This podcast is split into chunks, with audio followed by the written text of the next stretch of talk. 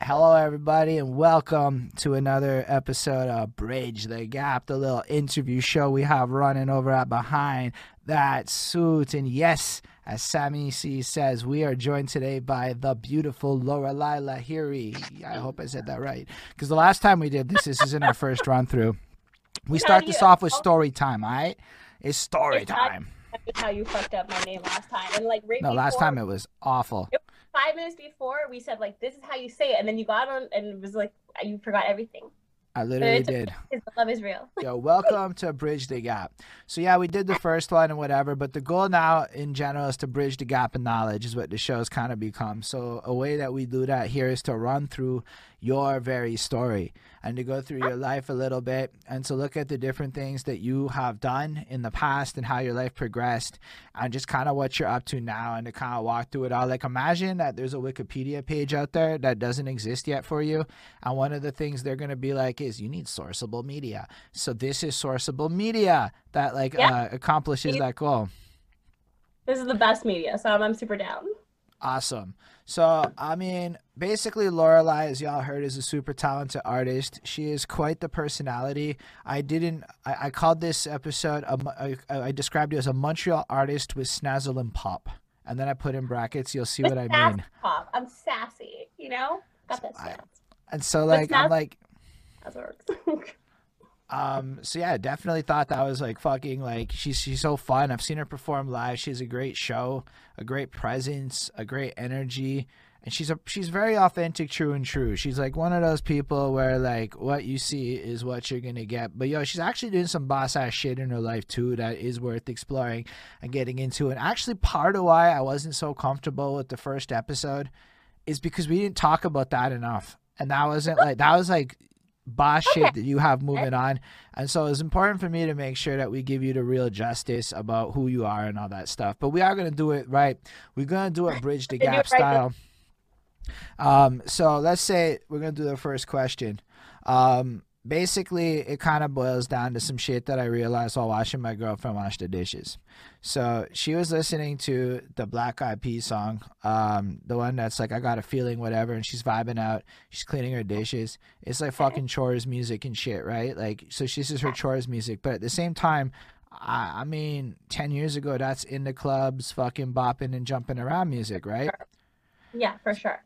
Definitely. So, so that means that we're at the situation where what once was chores music, like you know maybe what your parents were listening to when you were growing up, is also actually club music in their life once upon a time too. And then I realized as I started asking people, yo, there's there's car music, and then there's vibe music, and then there's sibling music was a new one that got added into the mix recently. Um, so there's all these different musics, and the reason we start here is because when people ask about musical influences, they start a little bit too late for my liking.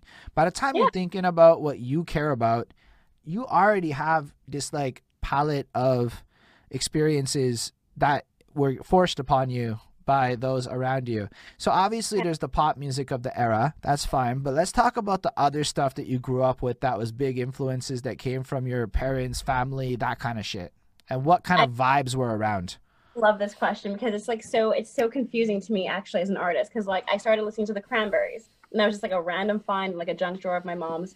Then I was listening to the radio, so like anything that was like top forty at that time. But we're talking like like radio in like the nineties, so like we had those really radio songs. Even the like last time, I love you always forever, near or far, push it together. Like that's still my jam to this day, and like that was like what thirty years ago. So, um, Guess, eh? We have that and then uh you know high school was a whole different genre it was more like the avril lavigne the billy talent the We're gonna get to high school. We Oh still we got we gotta we gotta do this in parts, right? So this is like the deep dive. High school, that's a whole other question. That might even be two questions from now, because we got a couple of stuff. So we in your youth, what was like the stuff from your youth that was significant? Like that Sixpence None the Richer, fair enough. That shit is some youth shit for real. we're like like pre-teen i guess like you know yeah, like, because that because you're cause the second question I ask is actually about your teenage identity and how it starts to form. Because what I realized is that the first the real formation of stuff isn't really like so you finding a cranberries tape and getting into it is like down the line, right? What came before that's that? seven years old like that was like you know um like I was always listening to music in the house. Like I don't think we really bought CDs or tapes. It was always the radio, and uh, I think back in the day it was like way more um, routine what they would play. You know, I, I knew that like at 7, 7, 10 p.m. like I would hear that song I was just singing before. Um, so I feel like I was listening to a lot of radio, and then I discovered that whole like Cranberries tape and Zombie became like my life. And Let's go uh, back to that radio thing though, because that's actually I just want you to know that's what we're looking for here. Because I feel like we take the beginning, we calibrate a bit, but what you just described is some shit that's like lets everyone understand a little bit about what music consumption was like when you were growing up, right? That's part of the story. It's So like that's having what it, we're so like as artists and as consumers of music, like we are so spoiled. We can listen to anything at any time. We listen to like an underground rapper that's super super good, as much as we can listen to like a mainstream rapper that's super trash. You know, like we have such a like there's such a spectrum for like what music we can listen to. Back in the day, it was the radio, or you had enough money to go buy tapes and CDs and.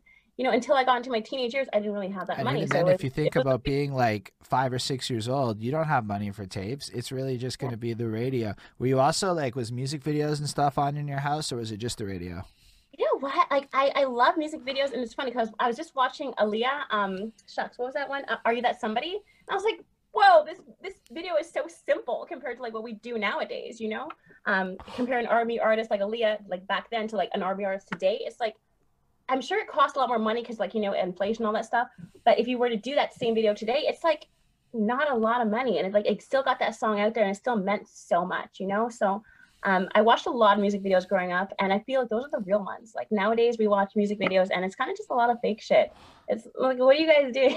Sorry, you know how I feel about that. Like, what are you guys doing? Um, I think we can touch on that later on in the story. Let's get like warmed up before we really get into that kind of Right. stuff. We're still That's in like your youthful era.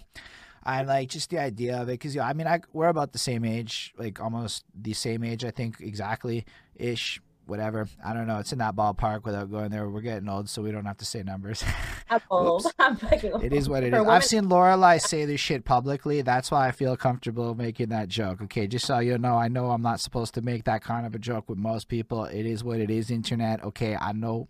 Um, but that's really cool though, because what I learned about you right there that's actually significant is because you do a lot of pop now, right?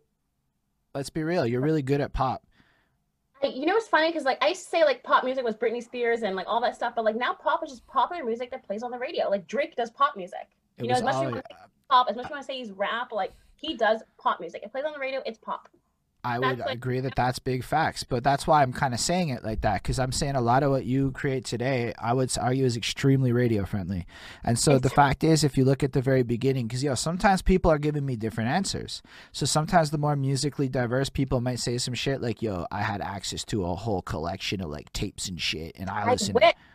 I have friends who are like, I had my fr- like my mother's records and like they have a record player and all that stuff. I like, I I wish you know, but I guess at the same time, it's like I am where I am right now because of my life.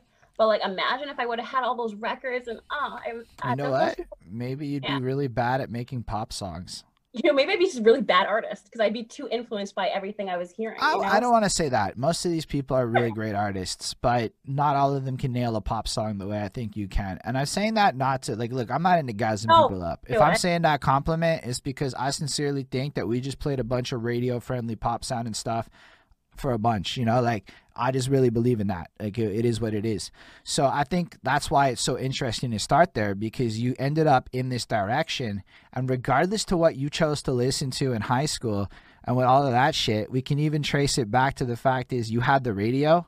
That's where it all started for you, and then we evolve into whatever your journey ends up being. So that's Yeah. that's why it's so great to discuss this shit for me. Um, because I think like especially like yo, when I talk to a twenty year old, and I love these twenty year olds, they fuck me up. They make me feel so like wow, my grandpa. But like they're like yo, I was like ten years old and it was just YouTube. I could listen to Golden Era and Boom Bap and Trap and everything, and I'm like, damn, hey, imagine your whole life is YouTube. My adult life is YouTube, right? Like not my like young life. Anyhow, let's go back to your story and uh the next the next phase is going to be your musical identity which we we figure is about puberty and maybe this is related to this cranberries tape things but usually and i say about puberty because that just seems to be the average somewhere in that 8 to like 13 range people are like i found this song and I started to like cling on to this shit and it started their like musical identity. And uh, why don't you walk us through like I guess that musical identity throughout high school and how music influenced you and what you did, you know, with that. Um, you know, it's really funny because I'm, I'm I'm actually trying to think like, did I did I want to be like a pop star, like a you know an artist back in like when I was like eight years old? I I don't think I did. I just loved music and I was listening to it. It was more in my teens where like I was like um you know I'm in high school and around a lot of people and I'm not really fitting in. So all of a sudden I can listen to music and I'm like, wow, that person fits in with me. So I felt like I had a friend kind of thing. Um, Yeah, so that's I, real. I really like it really started like my musical identity started in in high school because I was able to identify with other artists when I couldn't identify with my own peers. So um, for me, I, I even say this. I say I'm I make music to give back because music like it saved my life, you know. So I need to pay my dues. I need to do that for somebody else. Like that's my job. If I'm gonna do music, that is my job. So I So feel like tell- Avril Lavigne, Billy Talent, like Three Days. It's all like you know this like emo fucking shit. 'cause I had a lot of emotions back then. Um, still do, but um, yeah. So that really, I like I identified so much to that. It was just like people not afraid to say what's going on and what like you know that they're sad because like in high school you can't be sad. You have to be happy all the time and like I didn't really, you know. So Yo, I love want you to like feel free to Billy Talent. I want you to feel free to expand on that kind of shit because high school's trash in my opinion. It was trash for Oh. me. I had a lot of like the same kind of emotions. I had a lot of trouble fitting in with people, and I also personally connected with a lot of the same exact music you listed. Like I bumped that Avril shit. I fucking bumped that Billy Talent. Oh. Yo, why would she put me through such torture? Like yo, I would have given my life for her. I'm like, who didn't break up with somebody and want to fucking sing that shit? You know what I'm Oh, saying? like that was everybody's breakup song for a minute. I So- wasn't even breaking up with someone, but I wanted to to be able to sing that song. So high school's a weird time though. But I think it's so cool that for you right off the jump, it really was about relating to people. And I think that that's mm-hmm. important because, especially in this day and age, in questions like authenticity and fantasy and fakeness and realness, right? Like when we think about the youth, and if our goal is to ever create for the youth, we, we can either create some fantasy for them to relate to or something real for them to relate to. So just even sharing how much that music mattered to you back then is an interesting facet. Well, for me, like we talked about my age before, you know, so I'm a bit older. So I feel like if I was in my 20s, I can make that, you know, super bubblegum shit and like kind of get away with it. But like now I'm, you know, I'm at a certain age where I want to make music that's substance. I want to make, I say I want to leave my fingerprints, you know, like I, I, I just don't want to leave this earth with like nothing to like give because like music is what I can do. And I feel like it's a gift. And I feel like if I can be honest and say what's really going on, someone out there's gonna be like, fuck, man, that's my life. Thank goodness she's saying it. I can vibe to it thank goodness I'm not alone. And that's how I felt growing up. And that's how, that's why I do like music is like I say save music, save the world. You know, give more substance to music. It, it will heal you. So yeah. Yo, you're gonna find as you talk to Lorelai, she has fucking slogans for anything, like everything. It's just fucking slogans for days. Like it's amazing. Um, of back- copyright. Whatever. no, but like it's cool because um, like part of being an artist is I think the outside of the music part, like the character that we all play is kind of part of it. So the being able to have catchphrases and things like that that kind of builds into the lore that is Lorelai. That that Yeah. that's one one of those things Right. like My brand. You know, it's like I want to say so much, but how can I say it in one sentence to make sure like the fans and like people who are listening understand it? You know, because I could talk all day and I can explain to people, but nobody has time for this. You know, like it's like not everybody is going to sit down and watch this. So how can I say what I want to say in one sentence?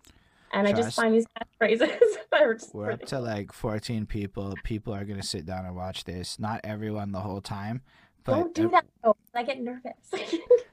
So let's go back into high school. There's at least one more thing um, that you did I thought that was interesting in high school that you mentioned on the last interview that I think you need to uh, bring up and expand upon related to your artistic journey.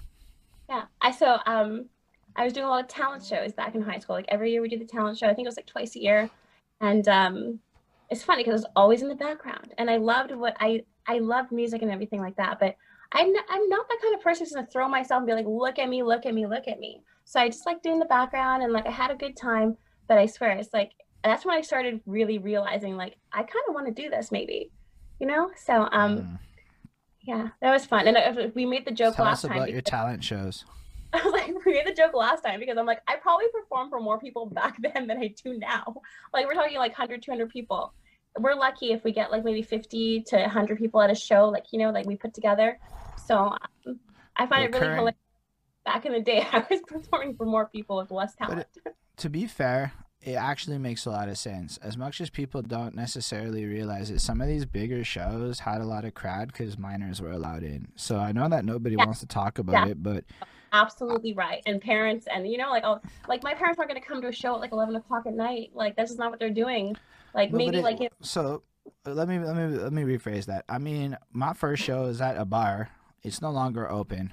Uh, the bar, what was it called? But- the CFC, but Hmm. literally 17 year olds could get in. They couldn't drink in the bar, so they would get their drink on next Would to the you bar wear a at the bracelet because you were like overage? Like, is that like, or like, what was the thing? I, I, was 25 or whatever, so it was not had an issue for people wear me. bracelets, But and like if you had a bracelet, you can drink, you know. But So those were We some places. We're talking like a low end underground bar that ultimately had shows going on, and a lot of the reason the shows were packed is because youth got in. And I'm not saying that it's the only thing that was successful. It's just I can tell you that at places that fully carded, those kids couldn't go there, and that's one element that changed. There's so many elements that changed in the live scene, but one thing that's is really Yeah. interesting is youth actually do show up to shit. So if you have a bunch of 16 year olds, they're going to Oh go to a thing. because um they they want they want role models more than anybody. Like at my age, like I like I love having role models. I say I look up to Naya Ali because like she's in Montreal and she's like a black woman who's like you know just doing everything I kind of want to like do as an artist. So I look up to them. But like as 16 year olds, like we can just easily like they they're gonna go out. and They're looking for that. They want to relate. They want to connect. But At that even like age- you as a Nope. 16 year old being on a stage, you become a role model in that moment, right? To those people Oh because goodness. you're exhibiting the bravery and you were singing and stuff back then, right? Yeah, I was. I was. I was doing a lot of singing, but I was. I was doing a lot of dancing too. Like I was a big dancer back then. It, it's so. I was just thinking about the other day. Like I. Like I'm professionally trained as a dancer. So like it's just. Yeah, it's just like some fun. Uh, some fun facts. Yo, we have a question from Lami like three four five, and if we get user questions, let's do it. Um, Let's do. it. but basically, what is a favorite decade that inspires you musically? Oh my goodness, I love this. I wanted to answer this on Facebook the other day. Okay, so a decade that inspires me is like Houston rap. I have to say that Houston rap, but like 2005 to like 2012. Like, oh my goodness, I can't even deal. You're gonna have to elaborate on why it inspires you. okay so um i love i love rap music. I i that's i actually started as a rap artist. You know i fell into pop because i just happened to do it. But um i love to be able to express myself. And i feel like as i feel like they keep it really real down there. Like in, in houston like everybody has each other's back. They push each other. It's like this really great community down there for like rap. If you're real they'll they'll, they'll be real with you. Um so i listen to a lot of this like you know Trae tha Truth and uh, killer uh, Pimp C, you know, uh, Bun B. I'm like, I'm, I'm laughing because like people are just like, what? You listen to that? Every- like, everyone's I, everyone I really do though. Andre It's good 3000. music. He's not from Houston though. I know, but I'm saying South. I'm saying South rap. Like Okay. that era where like, he's like right now everything's like super commercial. I feel like from 2013, like things started getting really commercial. So So I you can start- actually respond to that idea a little bit. So it's more that Billboard went in a really Billboard got more important than ever, and so I don't know. It's so much that things are, um, yo, is is is that Lister Linda Williams for real? That would be ridiculously cool. Pardon? I think uh, some Lummy like three four five is uh, Mr. Linda Williams is what he was just telling me. That's one of the patrons, OG, that's fucking like been with us ride or die for like years and shit. So that's a huge moment. Um, so that's fucking cool. Uh, that he would pop on and even like just join it like that. So that's a big Yeah, like- moment that you're sharing with us. Is all I'm saying. Um, that's fucking cool as fuck. I see up. Yo, if you look at how what made hip hop pop back in the day, what actually made them rise on the charts is a lot of actually like the streets were selling albums. And then Billboard was almost secondary. It reflected the streets. Now people look to Billboard to dictate the trends. And it's like, nah, but I said- Billboard is just a reflection of sales though. Like it, it was never really like a determiner of what's hot. It's just what sold. it's it's their it's marketing. You know what I mean? Like I could sell trash if I market it right. I'm sorry. Like I, I love Billboard and I think it's great to look up to, but as an artist, I then kind of cool. There's that's also great. like one other like huge thing that changed though with, with relation to billboard is like it used to like if you go back to like the 70s let's say it used to cost like i don't know $50000 to market a song to radio now it's like three and a half million dollars or even more Huh? to get to push a single I, I thought it would go low. I, you went higher. yo It's to like more- push to push a single to like mass radio and everything is big business. That's huge money to actually push a single correctly for like a label push, right? So when you look at it from the return on investment point of view of a label and the majors, they don't have a huge choice. They need to do what's going to sell. So in a way, you're right. In the major leagues, it did go in a certain direction because of the the importance of sales and all of that, the decline of the industry. But by the contrast of that post in that same time, the underground went ahead and flourished. And so all the great That's- shit's been out there. A lot of people keep telling me, "Don't sign any papers. Don't sign to a label. You'll be better independent." And I'm just like, "Okay, whatever," you know. But That's I understand question. has like, um, depending on like, it, it- I guess depending on your artistry. I guess you know if you have a big uh, clout like. I guess you can kind of do it on your own and be independent. Like that's what they do in Houston, like out the trunk music. That's what they were doing. That's what I respect about them. Uh, but I think for me, it's like I actually need that label behind me. I actually need that business side to come and like you know guide the marketing and all that stuff. So I don't know. See, that's actually an interesting point. So I saw this article. You know, I'm happy to go on tangenty. That's what makes this shit fun for me. Uh, so this is great. I'm drinking. Don't worry about it. Um, but basically, I read this article about the hidden cost of being independent, and where like it really, um, like people don't necessarily. And I'm not saying right or wrong. I, I'm personally not gonna go get signed because I I'm just like I don't think I'm the right kind of guy for that shit. But I Right. also am aware that I'm gonna have to pay for my own travel, book my own hotel rooms, deal with my own promoting, going the amount of like actual people skills that you need to run your own operation, the politics side of it all, like you have to put up with every ego you encounter and smile. Like that is part of the job of running your operation. You have to smile That's at every big- ego.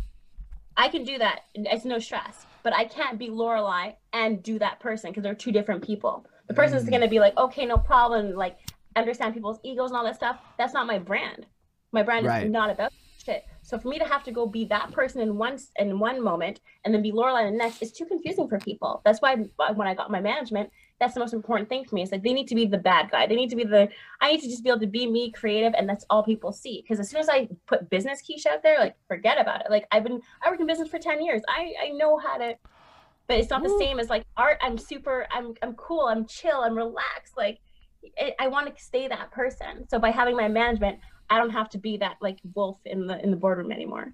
But I totally get what you're saying. Like I I super get it. Like it's Well- it's funny you say that and I'm just like mind blown because it's exactly why I signed my management contract.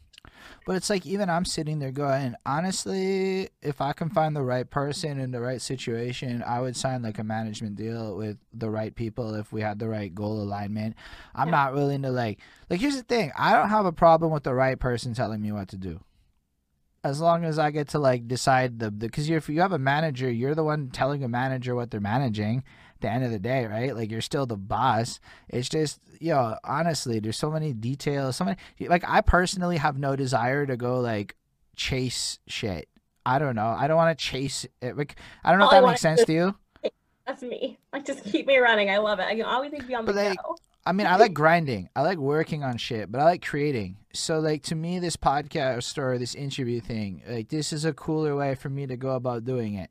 But there are probably smarter ways that I could like approach everything about being more aggressive, let's say. I don't know that I'm the right guy to actually do that because then I have Yeah. to think like that and then I can't be like fun. And so I really resonate with what you're saying. Like I could be person, I could be aggressive, I could be all those things, but that's not the brand I'm selling as an artist. So like I can't like people aren't gonna be like, oh, she's one person and another person. No, they see me as one, so I have to pick one. It's Lorelai, so I can't be that aggressive. It's I dealt with it so much. Like as soon as I start to say something, as soon as I have to fight for something, it's like I Lorelai, who's like this sweet, like nice, like person just wants to like you know share her emotions like they're just like why are you so angry then it's like no we're two different people one's business one's artistry like no you can't do that you got to stick to one and just go with it Yo, these are big time knowledge nuggets, and I say that like because I'm trying to figure out like like so true. rules, and Like, I- I think I have people I talk to that like I really, really like, but because I was in the business situation with them, I had to act a certain way. But like as a friend, like fuck all the business. I like you as a person. Like I like you as a human. But business wise, you know, so it's it's really difficult. Like I've lost a lot of friends actually. Like so I mean, that seems to be a common theme with, ri- like with rising up.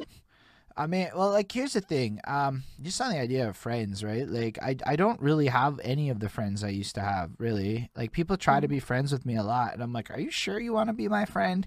Like, do you really Yeah. know what being my friend entails? Like, it's not a simple thing to be friends with me.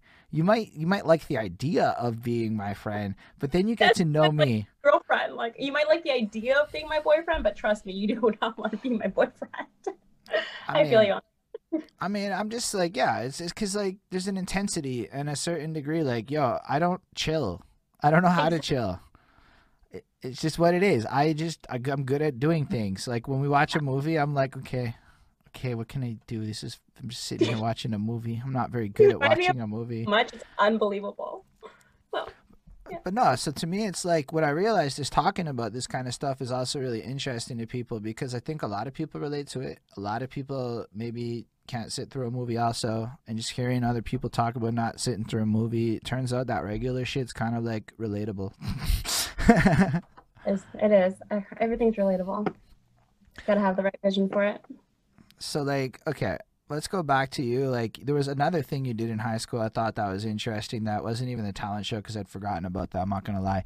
Uh, the other thing had to do with your pen game and what you would do in terms of writing in high school.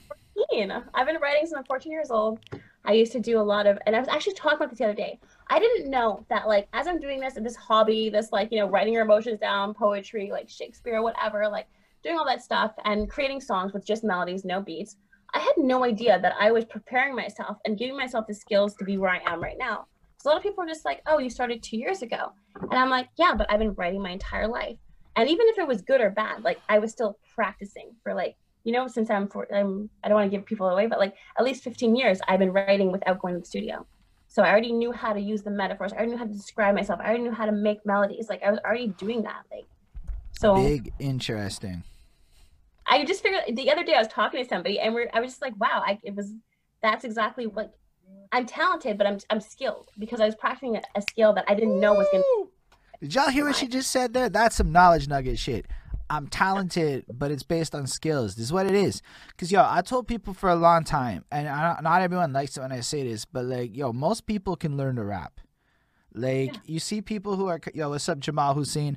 You see people who are like fucking like out there, and you see some whack shit in like year one, and you can tell these people just started rhyming, and you hear them, and they're like writing some interest, and they're maybe bad, but I'm like, yo, did you hear my 16 year old shit? No, you didn't. You're hearing me with like literally more than half my life I've worked on my pen game. So of course it sounds away. But yo, it used to suck. You think my 2012 effort sounded good? I mean, I maybe, but no. Let's be real. No, it was garbage. Some of it's okay. Some of it aged well. Sorry, is- can you say that again? No, I said I had some garbage in the beginning. Like I had songs that I was like, yeah, this is the best song ever, man. I love it. And it's like I listen to it now, I'm like, whoa. Like, thank goodness we didn't go like release that shit because it was it's pretty trash. But I was like finding myself and like trying to find the sound. I did a lot of rap in the beginning. And And this is actually I'm- okay. So is this Bud. back when you're in high school and shit writing, or No, is this like, like now? recording days. This is me. Like I was not recording back then. I didn't know. I So you just wrote it out. I just and I was like I was that annoying like emo kid in the back like singing her like I talked to somebody like maybe two years ago that knew me in high school. They're just like, yeah, how are your songs doing? I had no idea that I was an artist, you know? Like, how are your songs doing? I'm like, they're doing really great. Blah blah blah. And like, here's my Spotify, bitch. But yo, I think that's really cool because, like, honestly, I had I had that same moment. People kind of made fun of me for writing my little emo raps back in high school, but like, it's kind of like, yeah, I don't know. I have three albums now. Shh. Anyway, uh, exactly. Exactly. so I relate a lot to that sentiment too. But what I think is really the knowledge nugget in what you said is that maybe sometimes you work on some shit now and you start developing a skill like writing. And I I, believe you said the word copywriting earlier, which is related to writing. So the more writing you do increases your ability to write. And maybe down the line, because I know a bit your story, there's a big gap between high school and when you get into it for reals. But the fact is, what you said now is powerful. By doing it when you were young, you started clocking the experience points relevant and necessary in order to basically be able to come in like it looks like you're new but actually they didn't see a lot of the work that went into it behind the scenes they didn't see you studying pop star Yep. shit when you were seven years old we can make it really simple. And like I, i'm not like a i'm not a huge karate like a karate kid like a connoisseur but he does like the whole wax off wax on thing. He's like what am i doing this for? Like what the fuck? You know he's getting all angry because like I'm, I'm talking about the new one by the way with like jaden smith. So he's like what the fuck am i doing this for? You know like i shouldn't be like he doesn't understand that what he's doing now actually relates to something he needs to do later. And like that's how i feel about music. I was just like writing this whole time and and all of a sudden I just decided to make songs and I was like, wow, I know how to make melodies already. It's like it's already programmed. Like I was programming myself. I was brainwashing myself to be an artist. I didn't even know. so You know, and, like, sense I say like this you- now. I'm like, I had no idea I was gonna do this with my life. This is like a this is a, a just by chance kind of thing that happened. So But it's like it's a common thing that like you're doing some random shit when you're young. And this is why like if you see your kids, parents and shit who are pursuing some creative creatives or whatever, just consider that they could be clocking some powerful EXP, like learning some scales, some boring ass shit that they're not gonna want to do when they're 25. Nobody wants to do that shit when you're 25. Let them do it when they're like 14, when it's boring and they have time. like languages, learn languages early. Um, that's kind of that's a good point. Actually, um, I'm trash at languages. I can speak French because I live here and I feel like I should. But if you're like learning, Bonjour. yeah, that's that's a real thing, right? What's your thoughts on bonjour ho? That's a relevant topic. No, did you not see my post about that? Like people are not having it. Like I I go to Couche-Tard, I like I live in a very um uh, there's a lot of stores. So I have like Couche-Tard, McDonald's, Pharmaprix, Jean Coutu. I've gone to all of them and been like, bonjour, ho, and they're just looking at me like either I'm psycho or like, get out of here. like, We no one likes it. I love it. I think it's I think it's cute. But like as I a think- joke. I don't be real. I don't think people should take this seriously. I'm doing I'm having fun with it, but like I I feel like it's it's just who like did they not like who said this was okay? They're just like we're gonna say bon and they're like yeah yeah no problem. Like who okayed on But this? that was the premier of Quebec. Okayed this. He said it. That means the just so that people watching this know, because maybe there's people that aren't in Quebec. Okay, yeah, can't even deal. the leader of Quebec was like English is too problematic again. Right, COVID, because that's not an issue we should be. T- anyway, English is an issue again, and then it's recommended. I don't remember the full details, but it ended up being that he recommended to change the the g- greeting it to bonjour ho. Because somehow hi or whatever was a fucking problem. Because bonjour hi is kind of a meme here. Bonjour hi it's like a joke. I think to the point where even snl goofed on us over it. Really?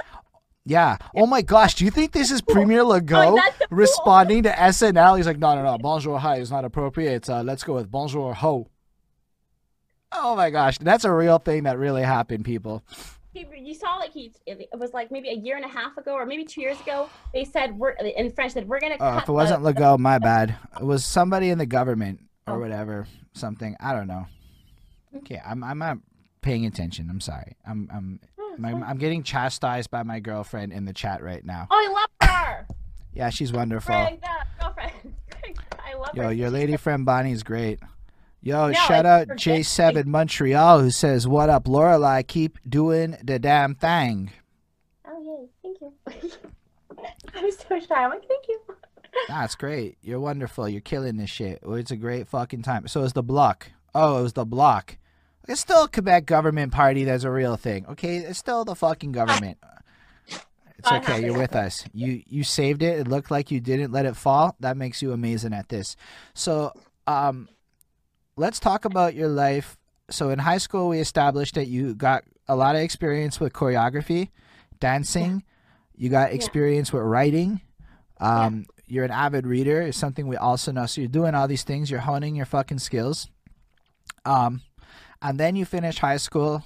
And also, which oh, you were born in Montreal. We forgot to even say You know that. funny? I tell you, there's like, there's like, because we don't like, we talked about like the college and then like me being an artist. And there's a fun thing I didn't mention. I did Miss Canada back in 2007.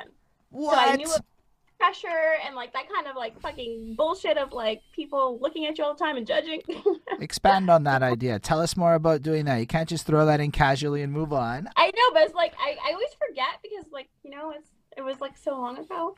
Um, I loved it actually because we were we were maybe five black girls. You know, it was 2007 and Miss Canada, so it's like we're five black girls and we all like ended up like chilling together and like hanging out, and uh, it was it was funny because the first time in my life where I'm like, wow, I'm a black woman. You know what I mean? Like, because I grew up in a very like um, you know, I went to like I how to explain it, but I just I always kind of just fit in with you know general society. so for the first time in my life, I'd be like, wow, I'm going to be treated differently because of my skin color. So us five, we all hung out together, and it was it was really fun. But I also actually I'm thinking like there's this one girl that didn't want to hang out with us. Bitch.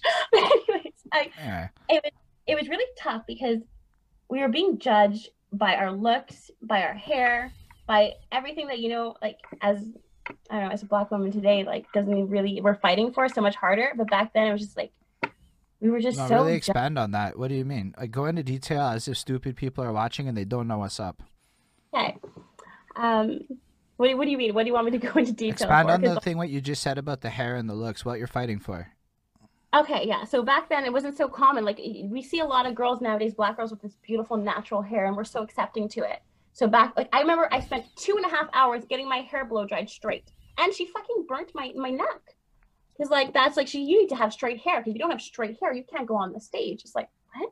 You know, I have like really nice curls, so that kind of just bullshit. And we had to fight that plus being like the best of the best. So I don't know. I feel like once you go through that and you're so young, you're you're, you're 20, you're just like wow people are like always going to judge you people are always going to be like they want it like people want to see pretty people like people want or, or they want to see pretty people and like applaud or they want to see the not like you know like the i wouldn't say underclass but like the people that aren't like we have our instagram models right now right so everybody's who the kardashian body and anybody that's not like that like people kind of like why don't you have this and why don't you have that so back then it was like this it was the same thing it was like the exact fucking same thing Yo, I don't mean, here's the thing. A lot of people watching this are going to be dudes, right? And so talking about these so kinds sorry, of guys. issues, no, this is important for me, right? To like get this kind of content out here, right? Like the idea is, and you got shut out the curls because they are lovely and they're wonderful. That's what it is. I it love- is. But them yo, so much Do you know that say I, don't? Sorry, can you repeat that? Sometimes it cuts out. I said I save like my real hair. I save like you know that's like that's when I get to be quiche. Like Lorelai always has pink or blue hair or gray hair, but like my curls, like my really like that's like it's too authentic to show right now. I like that.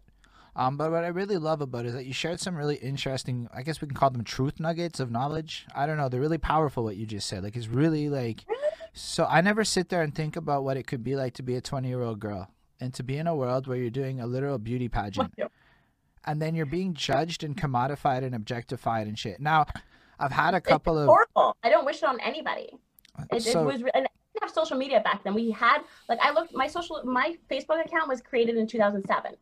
So like that's when things were really like you know happening for Facebook. People started joining a lot. So like thank goodness because like if I were to do that same pageant in this like day and age, oublie ça. Like it just it's not the same thing. Like there's so many like people just troll you for no fucking reason. Like I didn't have to worry about trolls back then. Like I was doing my own thing and like there was no internet trolls. There was no bullies. I had like, you know, real face bullies. So like either I saw them at school or like they're gonna come to my house. Like no no no one does that. So I don't know. It's just a whole it's a whole new age. If I were to do the pageant nowadays, it would and actually one of my girlfriends is doing Miss Universe actually. And she did this whole promo video. I'm just like, wow, we didn't do that back then. Like it's so it's yeah, it's like anyway. It's just, just, so like-.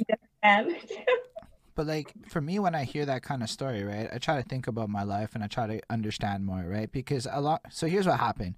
I started doing an interview show, and in November of 2020, all of a sudden people saw me as a guy doing interviews, and uh, and not to say I wasn't doing stuff before, but holy crap, have people hit me up in the DMs in a way where if you were to replace a link with a dick pic, it is exactly what you go through. So I'm starting to have a small scale version of what that feels like with the same kind of guys who probably would just send those pictures is how I'm relating it to people. So I kind of like I'm starting to have these little pockets of moments where I'm like, holy shit, what do girls actually have to deal with? So You know what's up is like guys go through that shit too. I didn't know that, but I talked to my guy friends like, yo, like I get like they don't get vagina pics, but like they get like girls like eh, blah, blah, blah, like I can't even. I'm I, I'm sorry.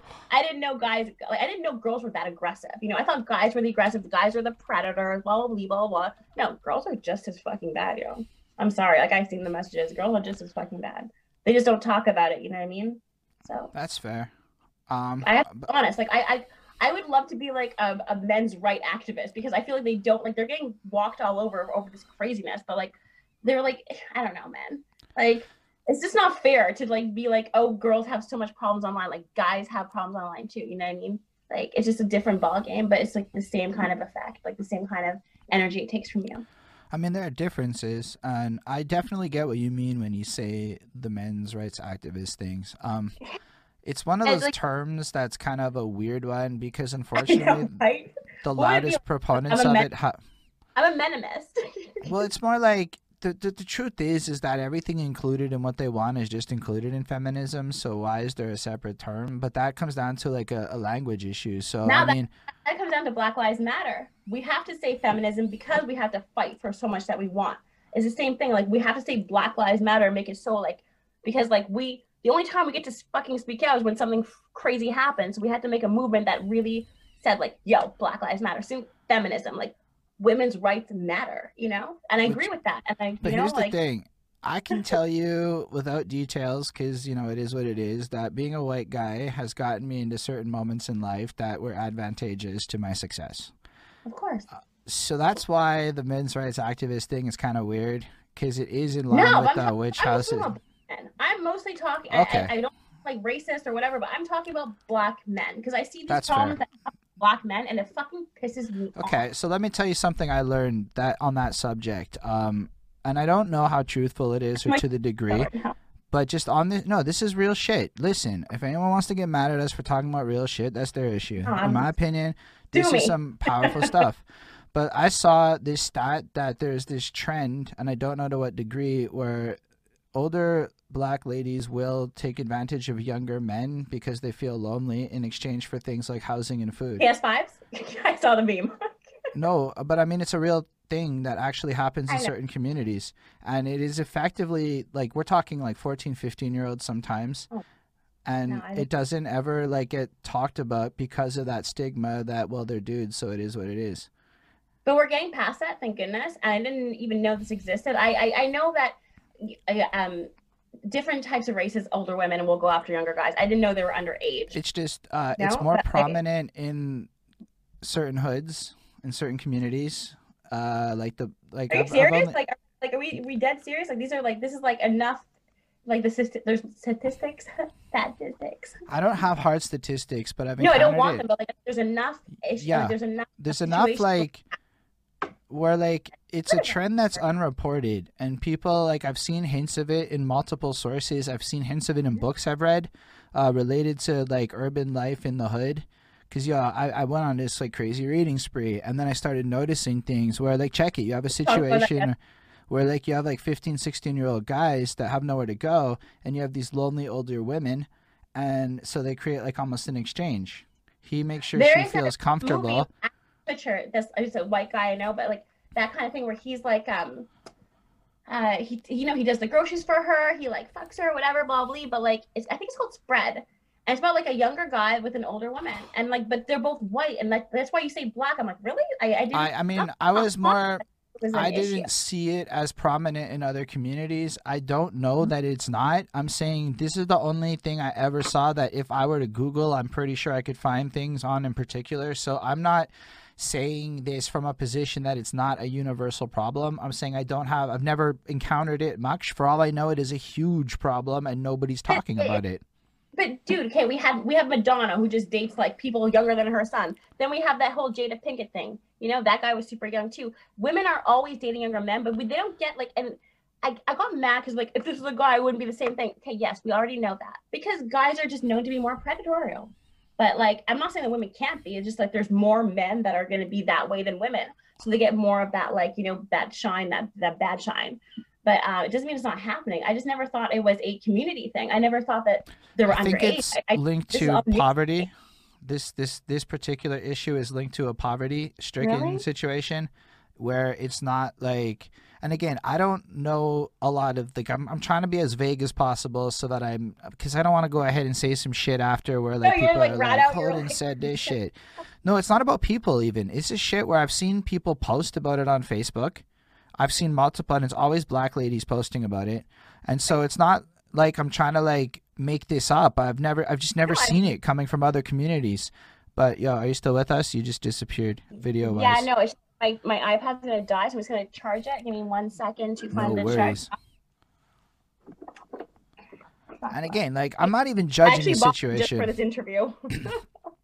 Like to even like just add to it, I'm not trying to cast judgment or say what's right or wrong. I'm just saying on the idea of equality, this is an underreported thing as I understand it that nobody Oh, really sure. talks about.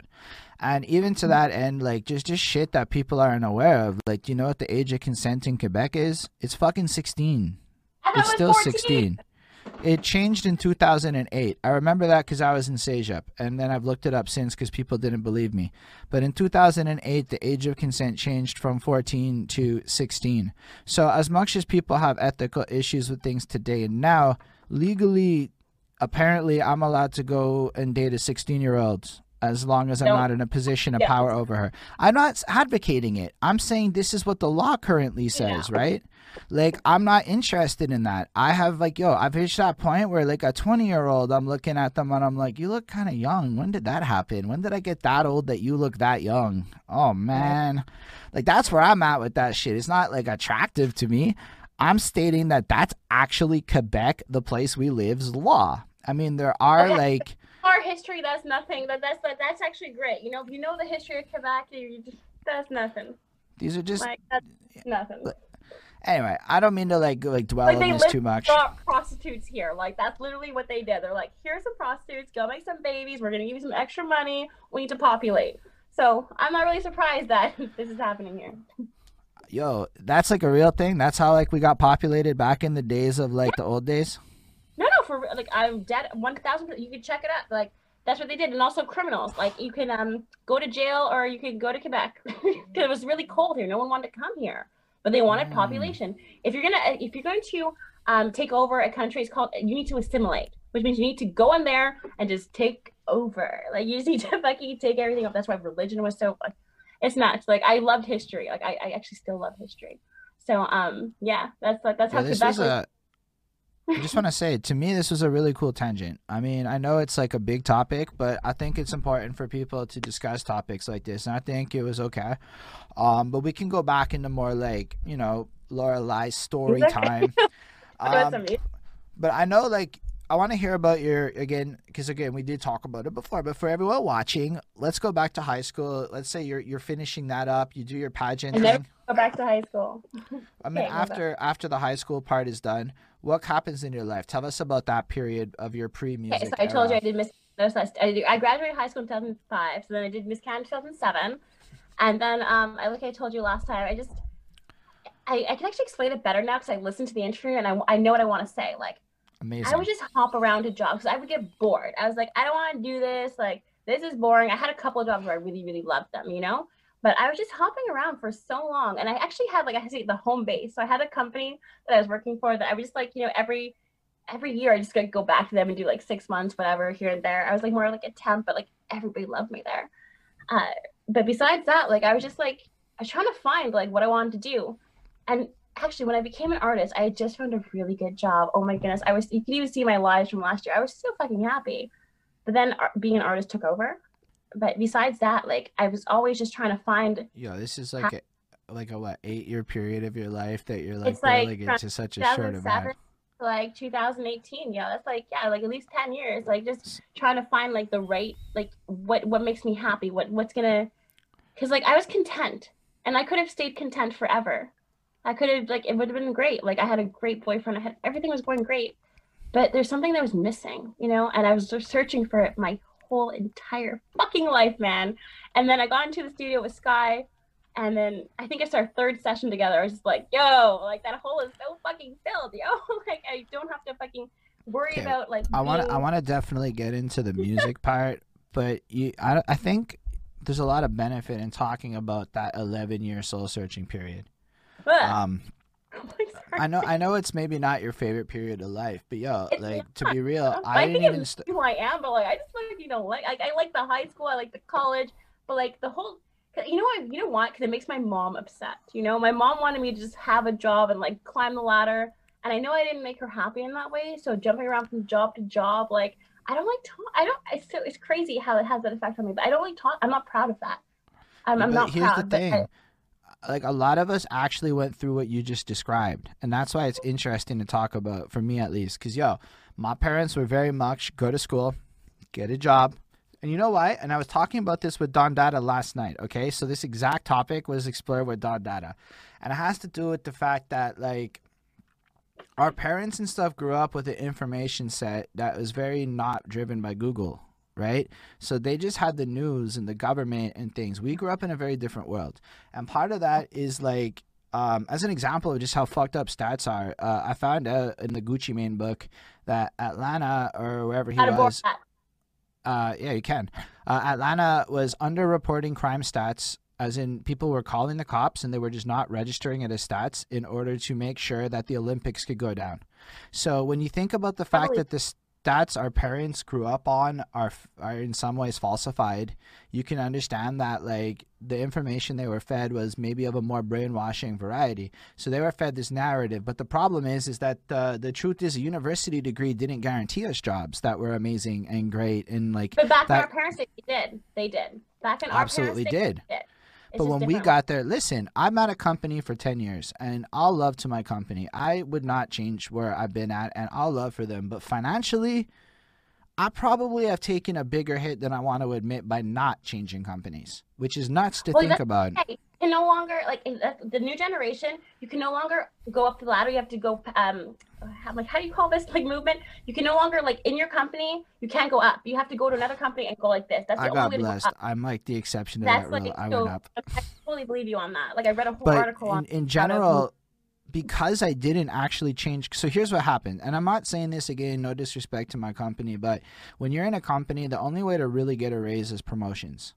Not your end of year shit. Your end of year shit's going to be kind of static. It's usually about two and a half percent. It's the average salary in canada. It's meant to deal with inflation. You'll also get a bonus. But the reality is is you really get salary adjustments that count for shit when you get promoted to a new position with new responsibilities. That's when you get your 10, 20, 30k kind of raises in life. So the truth is when you switch yeah, Sorry. that's true. Lateral is how you move up. You have But, to like- kind of d- pivot. The company that you're with. Are you serious? Yeah, it's okay. Uh so we, we no worries. This is this is the Twitch experience. This is why people come for Yeah, the ride. I'm so nervous because like I'm using my iPad because like I think I can use probably use my phone. Just like it's not the greatest camera, but like I was saying, so they were saying like if you're already in a company, they're gonna be like, okay, they're paying. Let's just say they're paying you forty grand, and they want to advance you to like a new position. You're gonna be so happy that you want to uh it, you, that you're getting advanced that you're not gonna notice that if you go to another company.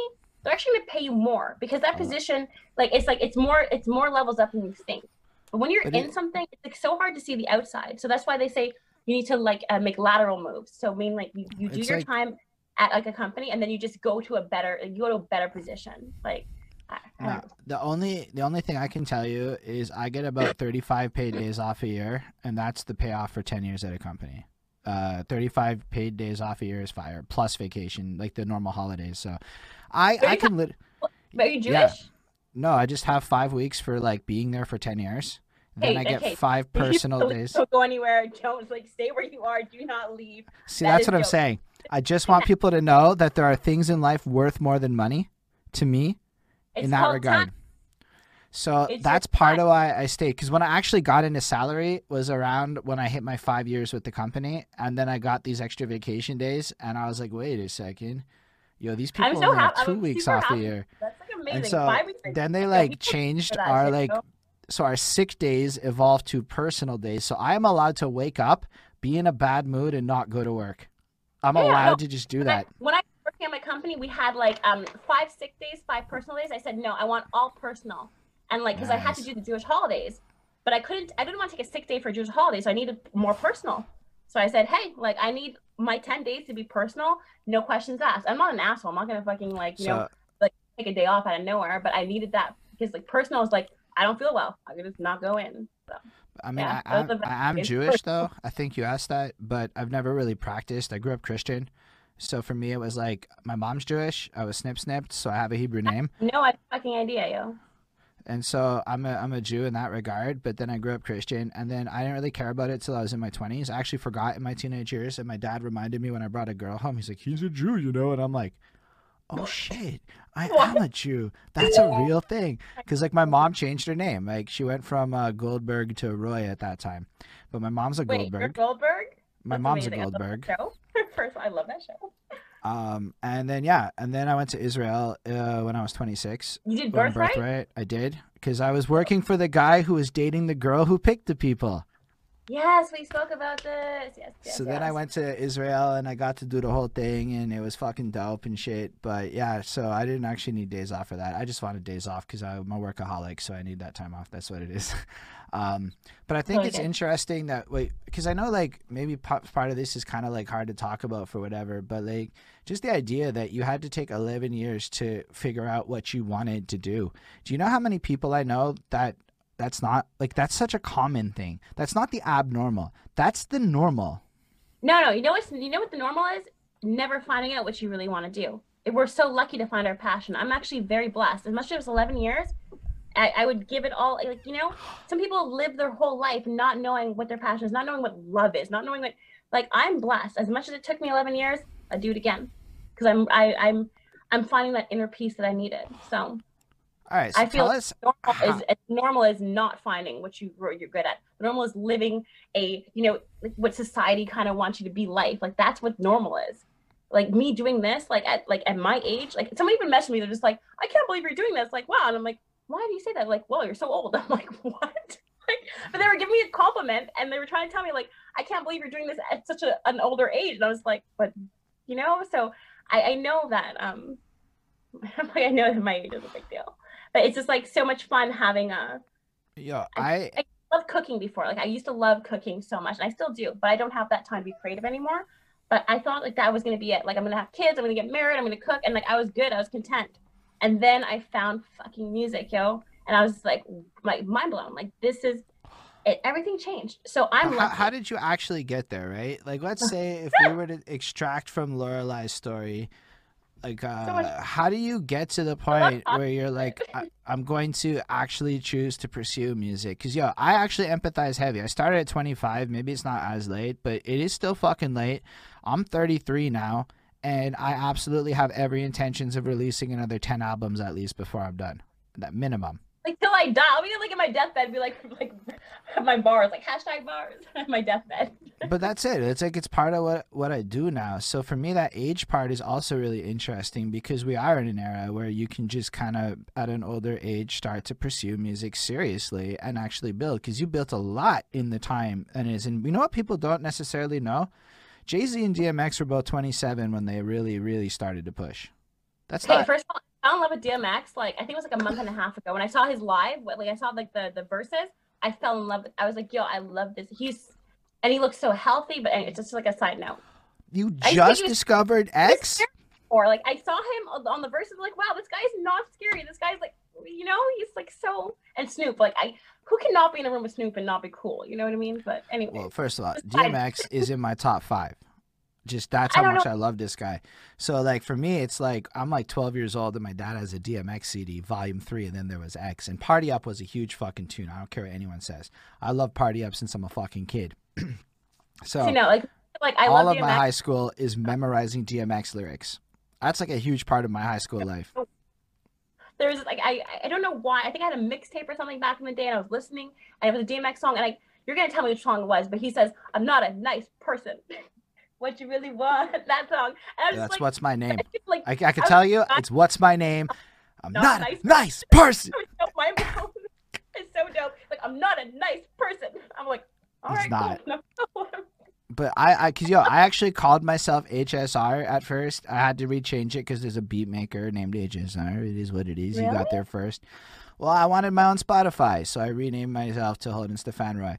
Um, yeah. but basically I, I looked at it like DMX to me was the coolest shit ever when I was like 12 or 13. He was like my favorite. And then an artist, and I didn't then have part of it was the action movie run he did. I would So love my to listen to him now because I would really appreciate him for real. But like I know he made his. I know he's in the club all the yo, time. yo, You listen to him now, DMX had five number one albums in five years. Okay, Huh? Who? he had? D- DMX. DMX had five number one albums in five years. He did two in '98, one in like '99. In that era, like DMX was like so big. But as Jay is saying, you were more into UGK than DMX, and I couldn't tell you shit all about UGK. That's the Shame truth of it. Shame on you. I mean, I know who they are. I know like a few of their tunes. Um, I can. I, I really like International Players Anthem Part Two. That song's a banger. The most commercial song they made. Yeah, no problem. It is what it Sorry. is. I try to do my homework. There's a huge like whole world of music out there. I love Southern rap. Don't even get me wrong. I love what they do. I just never got love around to getting into it. Like I went to Houston. Like for my 30th birthday. See now you guys know I'm over 30. So for my 30th birthday, I uh, I, I went to Houston. I just went by myself for 10 days. My girlfriend lives in. Dallas. She came down for the weekend. But like I was there for 10 days. I was like, this is what like when I think music and I think expression, like as much as I think Avril and Billy, when I when I think like Houston rap, I'm just like, yo, they're really they're putting themselves out there. And like for me, it's like the code means something. Like, you know, like not snitching and all that shit. Like, and they live it. Like they fucking live it. It's not some fucking Tekashi six nine bullshit where people no, they live that code. And for me, it's like I need to feel something like that. I need to feel like there's rules, you know. And for I- I went down there and it's like I got to meet a really cool rapper there. I got to meet Killa Kyleon, which is my favorite, and we hung out at a we hung out at a um what's it called a, a hookah um a hookah lounge. He's like, meet me at the hookah lounge. I'm like, hooker lounge? He's like, no, hookah. And my girlfriend's like, she's like, hookah with an A, a like AH. I was like, hooker? But yeah. That's amazing. We actually ended up hanging out and it was uh super fun. Super fucking fun, yo. Houston's like the shit. Like, oh my goodness. Don't even get me started. That's amazing, though. No, for real. I'm, I'm a big fan of Houston because of K-Rino. K Reno is one of my big interviews. He's uh, a guy in Houston that people probably should know more about because he's like, yo, Eminem level lyrical, but like he's very positive. like I'm lyrical ten years ago, I'm lyrical now. There's a big difference. When I say lyrical, I mean the ability to use words in an impressive fucking way to compose poetry that is just out there and fucking insane to listen to at like a talent tier where it's hard for me to say who I actually like Our listening to Joyners more. are um logic. See, I would for me it's easy like- to go Joyner and Logic are a tier down. Like that's easy for me to say. I don't actually enjoy their music that much. I feel like they're extremely good at what they do. I'm just not that into it. I'm not am I hating? I just don't think they're that good with poetry in the way that an Eminem is, with the way he uses I, I words. think it's like I think Eminem is consistently a good lyricist. Where I feel like those other two artists, they're gonna put out an album, and the overall is like, hey, yeah, you had some really good lyricist songs, but like Eminem, like no matter how much you don't like a song, he's always bringing that like that Mm. emotion, that so vibe. K rock. Reno's last album came out in December. Um, I, I- can't remember I- what it's called. I'm not listening to his new stuff. I, I can't. No, I no, I'm just talking about this guy K-Rino. He dropped an album in December, and Okay. it made me feel better about life. I listened to oh. it and I felt because yo, it's it's really smartly like it's got a story progression across each song, so it kind of carries a tune. It explores Black history, Black pain, and it kind of ties that into healing by the end of the album. Okay. And that's the type of shit that really attracted me to K-Rino, where he did like 46 tracks across four albums that he released January 2019, and all 46 tracks were about something different. And that's when I said K-Rino is a master at this shit in a way that a lot of people are not. Because to do But I that's, 46 like, tr- their own category though. I feel like people that are like that are super talented, but they're not people I need to think about competing with. You know what I mean? Like they need. He's category. They're just just amazing. got me like, really into Houston more because he's from Houston. I, me like I, I don't even I don't even know him, but I'm gonna obviously Google him when I'm we're off this call. But um, I guess He that's like actually, his YouTube like channel, his That's YouTube channel validates a lot of what you're saying. When he talks about the Houston scene, when I see the love in the Houston scene, when I see how they interact with each other from his end of it, everything you're saying holds true in my opinion from what I've seen of the Houston scene. it's it's it's ridiculous. It's it's like the love out there. Like I made a song about Houston, and I got love like from people that are like you know on levels that we we're not even reaching here. You know what I mean?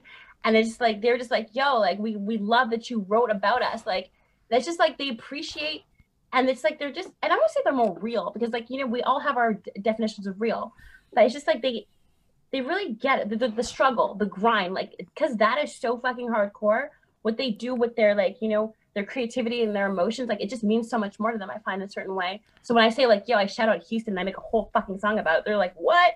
And you're from canada? Like what the fuck? One guy's like i'm gonna have to i'm gonna have to cross the seas to get to you. I'm like there's no seas. We're really next to each other you know? But like it's just that kind of vibe. Like Yeah, but that's dope. such an interesting knowledge nugget. In terms of just basic music marketing, let's tie that back into how that's actually a really smart tactic people can employ. i have a good conversation about that actually but um, what you because one of the things I've noticed is some people are really into outreach marketing in different and creative ways. So I was talking to a few people who have done stuff like, yo, first I go to the city and I meet people, then I go and I bust out some open mics, and then I go back in full force and I put my fan base in first. So in a sense, Right. you admired this scene and you probably have some desire to integrate into it in some way or another. So you make a Of song, you make a song about it in appreciation of it and that catches the attention of people there, maybe people who have significance, and they're like, "Yo, say what you want. This girl fucking likes Houston. She likes us. She's They're a fan of us." they're they're just like whoa like they're just like i can't believe you took your time to write about our city like thank you like that's, That's the a- kind of like how they feel i'm like sorry i was just writing you know i write about all kinds of stuff and me it's like i don't like i i love the love i'm getting but at the same time I'm just like i'm just being natural they're like no no thank you and it's like okay cool like i can be myself i can do what i like it's that, that kind of energy like they just they they're just so down for it i just in montreal we i keep saying like if we work together for sure like someone's gonna fucking pop off like Drake. Well, if we stay separated, we're never gonna pop off. Like it's not gonna happen. people guys. are It's people are coming together these days. I can say on the subject of Montreal, there's a lot of negative energy that used to exist, and in certain Facebook post It's getting communities, better. In But maybe I'm making better friends. Like I don't know. but it's it's where I was gonna kind of say it's algorithmically. I was associating and only looking at one pocket of the city, and I wasn't actually looking at ah. the city. And this is where Facebook kind of hurt me a little bit. So for a long time, I'm sitting there with the same negative nillies being a Yeah. negative nilly for the longest Oh. time. Meanwhile, I wasn't learning about how Don Smooth was like the first uh, black DJ to get a radio show and did a whole lot for hip hop. Meanwhile, I wasn't learning about how Preach and Cobia was writing Walkley fucking anthems in 2006 or that fucking Shades of Culture opened for Backstreet Boys. I just, instead of like trying to learn about the great history of the city and trying to see all the amazing things happening, I was focusing on all this negative. But right now, what I'm seeing is, Yeah, um, but see, I want to stop you on that. You were focused on all the negative because that's all you could kind of see because you weren't like not like you weren't allowing, but like you just weren't. It's so rare to see that good. So like you get all this negative. That's what happened to me in my first year. You get all this negative, and you're just like, what the fuck? And you start acting in a certain way. As soon as you fucking clear that noise out, trust me, I've gotten so much like amazing like feedback just because I'm being a di- like we talked about it. I'm not expressing myself so much online anymore. You know what I mean? And it's bringing so much more um good vibes. You know, super fucking good vibes. it's it's huge. Like it, to me, it's huge. Like I had to change a lot of myself to achieve the goals where I'm at now. Fuck yeah. Fuck yeah, man. If you can't, if you look in the mirror and be like, there's nothing wrong with me, everybody sucks, like, no, no, you suck. Like, you need to look in the mirror and be like, gotta fix it. Like, you know, I, I don't, I, I had a lot of flaws. Like, I had a lot of, and I still have them, you know, but I had to adjust a lot to get, be an, to be an artist. Like, the, that's why I say Keisha and Lorelai, because the way Keisha acts is not the way Lorelai fucking acts. You know what I mean? Like, Keisha is, like, she's a doll. She's amazing and she's emotional and I was portraying too much of that emotional chick online when I just need to be like an artist. I need to love what I do. I need to talk about music. I need to be involved in music. I actually deleted anybody who was on my Instagram that wasn't in music. I deleted them. I fucking deleted them. I'm like, my I actually did a similar sick. thing so recently. Music, so I need to be distracted by anything else. I turn on my Instagram for music. My Facebook a bit more complicated, but Instagram is fucking music. So if you're not doing music, get the fuck out of here. and not in a mean way. Just like I don't have time for it. No, I'm I actually so mean. I don't mean to sound mean. It's just that I have a goal. Sorry. no, I really appreciate what you're saying because, um, like I said, I was looking at my Instagram and I was looking at stuff, and I'm like, I don't even know some of these people. Like, I don't even know who this person is. Why am I following them? And then I basically went through the list. I removed about 150 people, and I if if I don't know you, know you, or you're not related to music in some way, I wasn't sure what the benefit Yeah, was in terms of me having there.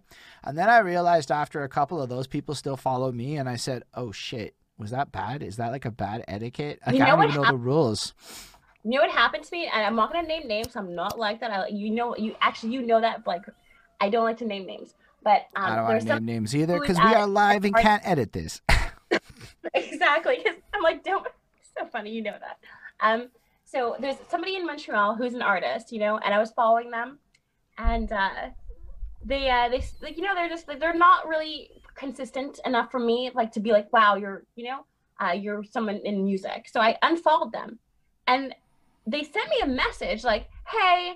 I know that you unfollowed me. I'm just like, this is the weirdest shit. Because I didn't, like, honestly, I was, I honestly, I was kind of bitching out because I was like, wow, I didn't think they'd notice I unfollowed them, and now they're calling me out on it. Like, what the fuck do I do? And I had to be honest. I'm like, listen, like right now, like I'm really just trying to do music shit only, and um, I don't really feel like you know your energy is like that energy that I'm looking for. So that's the only reason why I'm, I'm like not following you. But then I looked at the messages. You still with us? It's okay. It's the live. I have like five percent left. I'm gonna switch to my phone. But I was like, I, I looked at the messages, and the last message I sent that person was like, "Hey, love your new single, fucking amazing, yada yada yada, like yo, let's go."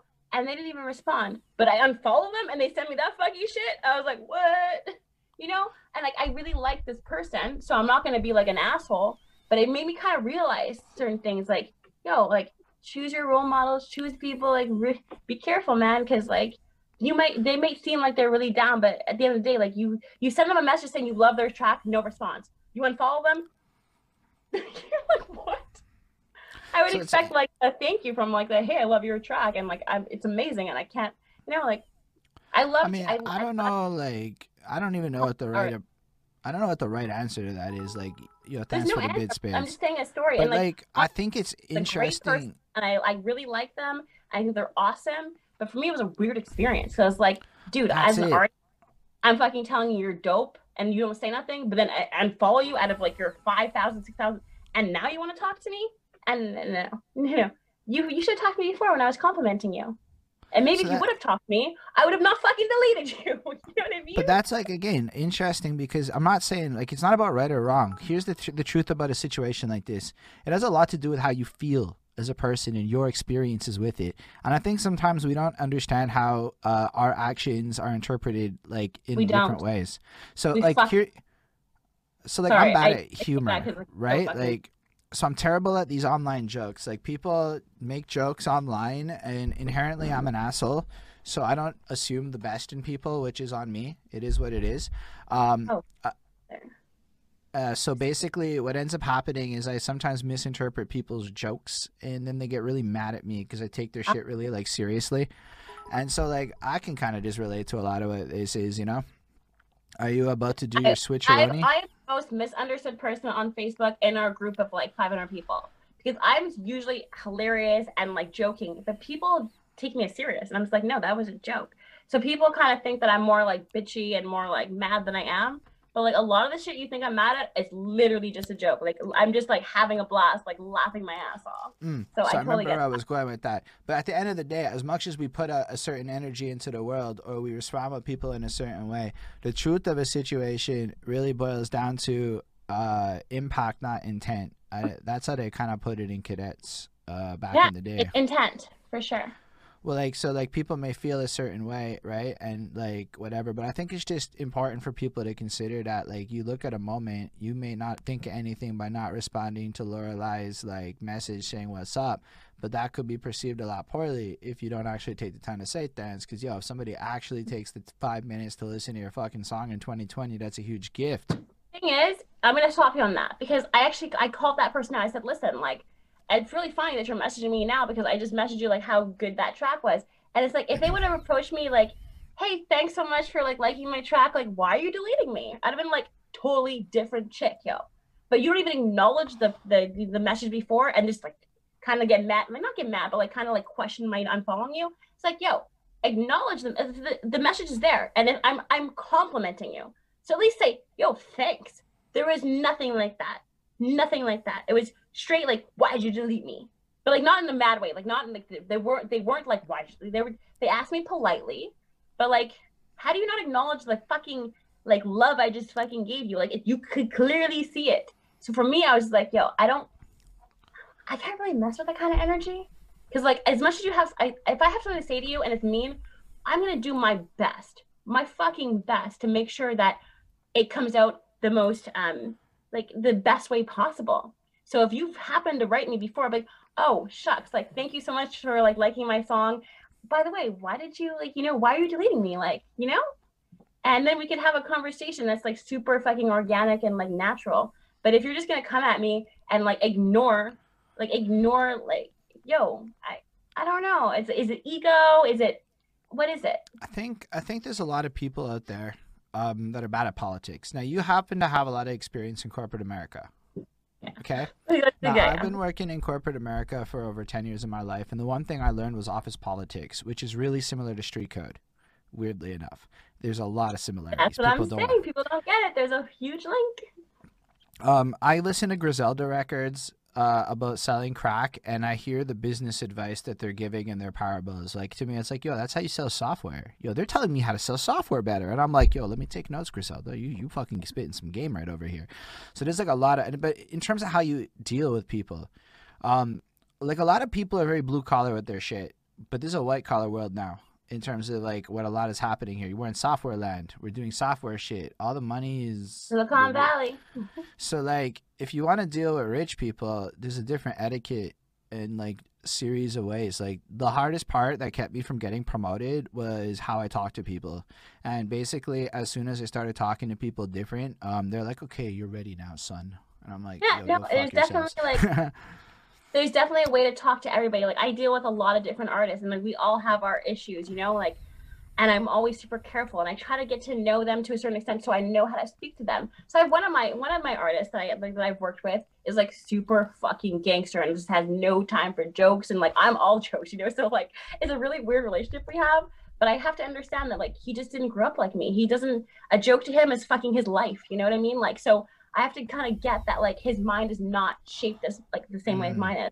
So I totally get having to adapt to people, just like being in the business room, like in a bus- in a conference, in a conference room. Like you have to just, you know, sometimes you have nothing in your hand and you got to pretend you got fucking everything in your hand. Like that's For you know, me, you it's adapt. like I You have gotta to. adapt.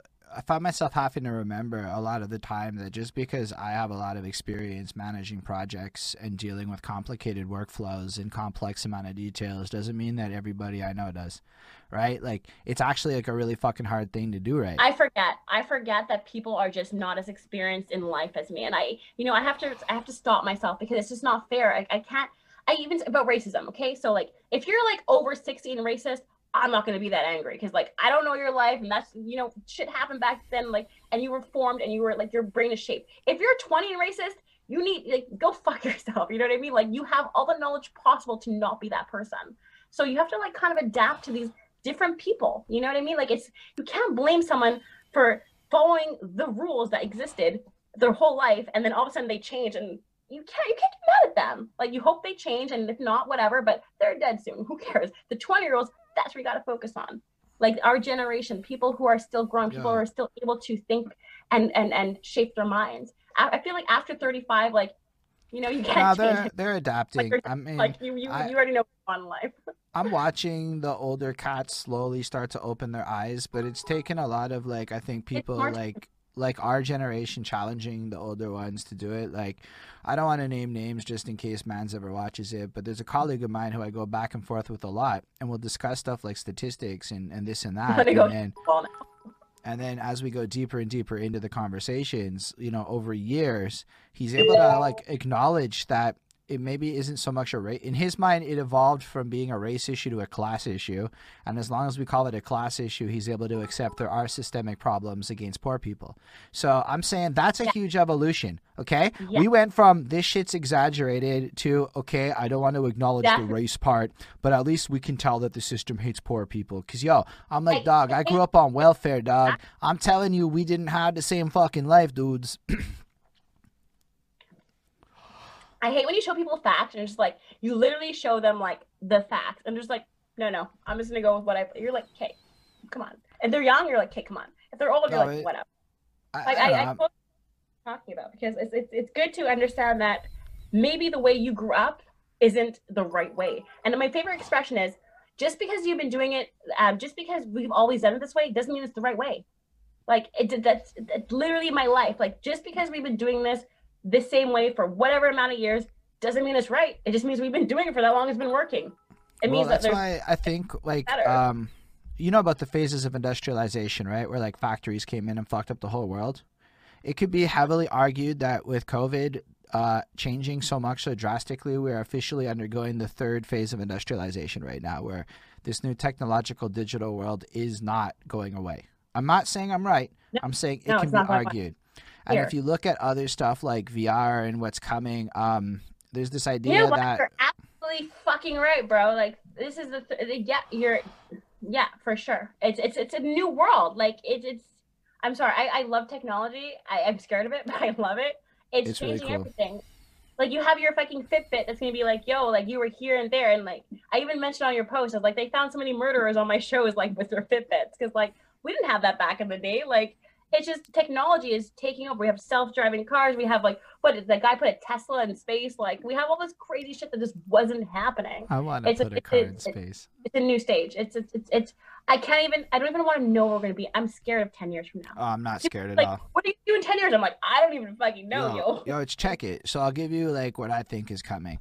So I'm we're on Twitch right now, and part of the reason I'm on Twitch is because I mean Spades is just flossing a little bit, but he's throwing pennies at me like we in a strip club. That's literally what's happening. All those like, I don't know if you can see the chat, but he's throwing, throwing pennies pen- at me. That's literally what's happening right now in my chat. He's throwing pennies at me like we up in a strip club, and I'm getting pennies thrown at me. I fucking love it. That's all those little diamond things in the chats. But the fact is, Twitch has like this integrated culture where like um, you can subscribe and there's money attached to that, and you basically create this subscription model where you create a connection with your fans, right? And basically, what that means is if you think about how software is being sold, it used to go from being licenses to an ongoing subscription that gives you an experience over time. You always have the newest software, you always get all the newest advances, you're always in that club. Now, if you think about the evolution of music, um, we're moving into an era where you can just cultivate 100, 200 paying fans and fucking like live off of that. Like, there's no reason I you can't do that. that are like, I've made a lot of good friends who are people maybe you don't even heard of that are living off their music. Okay, they're Mm-hmm. fucking living off their music, and they're super popular in Australia, or they're really like good in like one genre. Like I know somebody who's a battle rapper, like legend, and like they're just living off of that. Like it's That's like what I mean, super. You just like it, it- it- that's what I say to people. I'm like, I don't need to be fucking Beyonce or Rihanna. Like I'm super chill being like, um, I was gonna say Nora Gray, but it's not that. Norah Jones. Like I'm super cool with that. Like I want the niche. Like I want people to actually love my music. I don't want to be like one day I'm hot, one day I'm not because the radio didn't like me. I want people to like my music. Like it's super important to me. And there's money in that. You sell merch, you do your tours. There's people that only tour like once every two years, and they're still like just and they uh, they songwrite. Like that's what I want to do. Like that's music to me. Yeah. I feel like that marketable Pepsi bottles is not that's not for me. I love it. Um, and I just wanted, before we talk about something you just triggered that we have to talk about, I just wanted to continue my little vision for the future because I think it's uh, interesting. Um, so, with everything you just said, imagine, are you changing your phone? Is that what's happening? No, I'm like I, I got my camera. Like, my camera on my laptop is like fucked, yo. But like my phone's gonna it's like four percent. But I also have to go pee. and All right, so you know what I can do? I'm going to throw We up a don't- be right back screen. Patience, we switch devices. So, um, sorry. Yo, you look wonderful. I'm looking at you on the stream, and it's not. It's a lot smaller. It's not like the same as on a big blowing up situation. I promise. Oh. Everything's good. Everything is good. But yo, so anyway, with the idea of what you were saying there about making money uh, out of different avenues, like I was talking to Don Dada yesterday, and he was describing like virtual reality. So imagine this situation. Technologically speaking, they have to like make it all wait like 15, 20 minutes while they're doing their back end bullshit. So imagine during that time there's a store and you are browsing through this store and you look to the left and it's Lorelei merch and Lorelei teddy bears and Lorelei this, Lorelei emojis. I mean that that's a fucking fascinating way to look at what the future of technology actually brings to the table in terms of opportunities for monetization. Then effectively you just need to be able to get enough invested people to your space, this little place that you're going to create in this universe of internet that is going to transcend social media So it's like, yo, you're absolutely touching into it. But yo, you you were telling me the last time a little bit about this very creative alternate source of potential revenue in your life as a songwriter that Yeah. is different than focusing on being an artist. And I believe what you were telling me at that point, it was, it was so interesting that it was harder to even focus on being an artist because of the level of opportunity it is provided for you. So why don't you talk to us about that part of your life and everything going on there? I'm, I'm, I'm honestly not exactly sure what, what I was, what I said that would have Oh. sparked that, but I could just talk about songwriting because it's like maybe, you know, that maybe that's what you're talking about. So it's about like um, writing I've songs for others lucky. and stuff. I've been super lucky when it comes to um, writing and being an artist. Like when it comes to my beats, like whenever I made a song, I'd always reach out to the beat maker, be like, "This is what I did. Like, how do you feel about it?" And um, out of like you know the five, six people I reached out to, I'm like super close with like three, four of them. And one of them actually, um, my songs are like it's so great. I I I get so emotional saying it because like my songs are being shopped to artists, like real That's artists, like not real artists, but okay, mainstream artists are like hearing my music and they're saying like, "Hey, I don't want that song because obviously it's not bought yet, but like this in that room, it's at the table." So I'm making money like that. I do hooks sometimes. Um, I you know I, I charge like for a hook and uh, it's a it's a it's a better. I would say it's a better way of making money, but it's a faster alternative way because it did really, especially during COVID, like no one's getting paid for shows, no one's doing that kind of stuff anymore. So um, as a songwriter, I'm really lucky because I don't really mind um, as long as the song gets out there. So I don't care if it's me that sings it, if it's somebody else. As long as the music's out there and it's healing the world, like I don't care. So I'm writing all day, every day. I got songs for days. I got bars for days. Okay, so tell us a bit more about like how you got into like going from I'm just writing for Lorelei to oh shit, I can have my songs being shopped Right. around to big names. so weird. Um, you know what's funny is that like I always say like I I wanted to be a rapper when I first started and all this craziness, but like honestly I wanted to be a songwriter, and it took people to um encourage me like no this these are your words you need to sing them out loud you you need to be the one that delivers this, and I slowly became an artist, but I always wanted to be a songwriter, so. I've I've always taken that approach when it comes to dealing with beat makers and people, and uh, it's just it, it I can't even say like it happened at the same time at the same time I was promoting my music, people were trying to buy it. So I kind of fell into that, and then I fell into the right people. And like you know, one of my one of my friends like signed to Universal, and this is kind of how it happened. And then I met someone here in Montreal who like works with people in LA, and uh, yeah, they just uh, they like the vibe because it's radio, you know. But what, what makes money nowadays is radio music. So we we touch back back on that, you know, making Yeah, radio but what's music. interesting in what you said there, and it actually, again, I'm not, I don't mean to keep going back to Don Dada. It's just that shit was happening like like yesterday for me. But um, what he was saying is he put out a beat packs all year, and he yeah, literally I get beat told, packs. Oh, I love them. Sorry. but like he told all the artists out there, listen, steal my music, release your songs. If you put it a remix, I'll approve it. He's like, Ooh, just who do did it. this? Sorry, I missed Don it. Dada. Okay, okay, that's why I'm stopping. And that guy has some very good beats. So he's like, literally, if you want to take my beat, you see the nom- name on Spotify, call it a remix, put it through your Spotify. I get a rev share. I'm okay with of that. I'll approve it.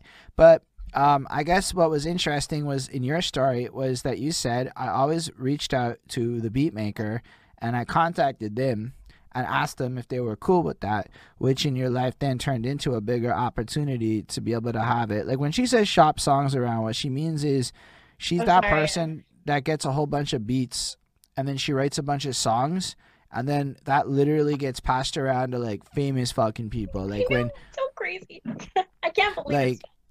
Kelly Clarkson, I think, sold Rihanna Umbrella as an example. Like that's the kind of shit we're talking about. I might be wrong about that, but I'm I- pretty sure. I don't know the umbrella. I know the SOS story. I know the. I don't know the umbrella story, but I know that that was her big. That was what catapulted her. But I know SOS was supposed to be Christina's. Yeah. So I'm. I, Super, I okay, didn't look, know. I might be Kelly wrong about the specifics about that, but I know that Kelly Clarkson has written some banging tunes. Sia, as Yeah. an example, wrote a Uh, lot of banging yeah. tunes. And I don't just mean for themselves. I mean like She's for a goddess. other Let's people. not even get into that. She's like she's unhuman. She's like she's a she is incredible. she at the very least understood like 2014 to 2018 pop music better than most people. She made a whole album. It was called "This Is Acting," and it was all the songs that were rejected from other artists. That she like she's like I'm gonna write a Rihanna song. So that fucking song, um, um, with Sean Paul. She had a song with Sean Paul. I forget what it's called. Yeah, it's but um, that was for Rihanna. that's one of And my Rihanna's favorite like, songs no, no, actually The team's like, of no, no, we don't want it, whatever. It became a fucking number one for her. So like, yo, suck my dick, Rihanna, kind of thing. Like Rihanna's a god, you know. But Sia was just like, sorry, it was number one hit, and I gave it to you, and you said no. But it was like Pharrell, Pharrell and Happy. Uh, Happy was written for fucking CeeLo Green, and he was like, no, and Pharrell was like, okay, he did it. Fucking song of like what, like the year, like the century. It is a pretty huge song. writing I is mean, so important. Writing and that's why i say like it's different. Like we talked about internet technology. Like 15 years ago when i was listening to the radio and i was hearing like britney spears or whatever i was like oh my god britney wrote such an amazing song. I had no way to get the knowledge that she didn't write her song and the label's not going to push this she didn't write that they want her to be the artist or whatever so now we're in a we're in a generation where i can fucking wikipedia any song and find out who wrote it where the credits at that's where songwriters are having their power now and like the thing is, the Grammys don't even have Songwriter of the Year. They don't have Songwriter of the Year. The Junos do.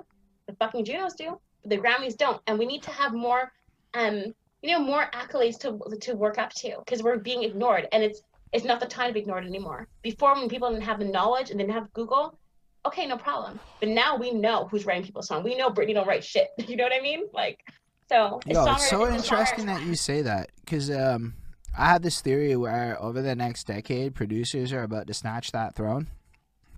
As in, it's going to become producer tapes featuring a highlight of rappers that become the classics more than the shit the rappers put out. Is my theory. I might be Well, wrong. we see that with house music nowadays. We see that with Tiesto. We see that with David Guetta. We see that with fucking Calvin Harris. It's all their beats and the, their idea, but a fucking girl or a fucking group of people like making that beat popular. And it's never like one artist. It's like you know we have like Nicki Minaj on one, we have Rihanna on one, we have fucking Sia on one. Like for sure, it's a it's, it's a beat maker and a song and a songwriter's world right now. And Because it's, yeah, it's, it's I mean at the same point.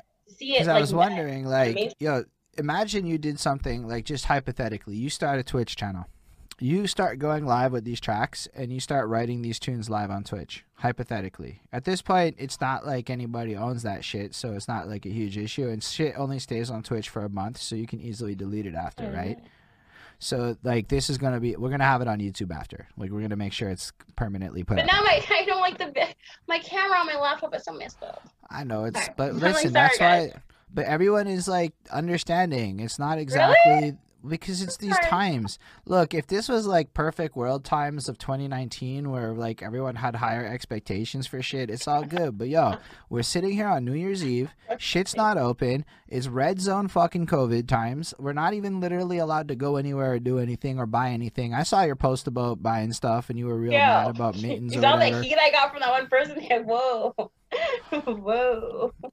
Um, but like what I'm saying is, with that in mind, I don't think people are gonna be sitting there going, "Oh man, the camera isn't fucking perfect." Like I would. my camera is supposed to be I like looking alright, but your camera is allowed to not look as alright. You also started with a bigger camera. We tried to troubleshoot it together as a team, and now we're here. We're keeping it alive. Everyone gets it. It's all good.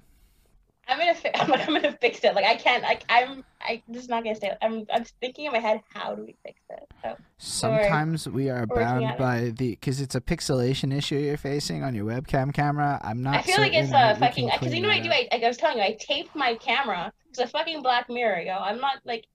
That that. Tell us about that. Tell us about what happened there, because that's some genuine concerns other people probably felt. I'm curious. I don't know, man. Like that guy, it was called. I think it's like Dance Again or something. The the episode, and he gets caught on his. He gets a virus, and then his camera goes on, and then it records him doing some like fucked up shit, and then uh they they threaten to use that against him. I'm not afraid of all that, but like I just don't want my cat. If they could like uh, hack a camera that easily, I'm just not trying to. I walk around naked in my room sometimes. Like I'm not trying to put it on the internet, so I just tape my camera. So I feel like the tape, like the glue, is like it fucked up the lens, and that's what's going on. That's totally Be honest, cool. I'm keeping it real.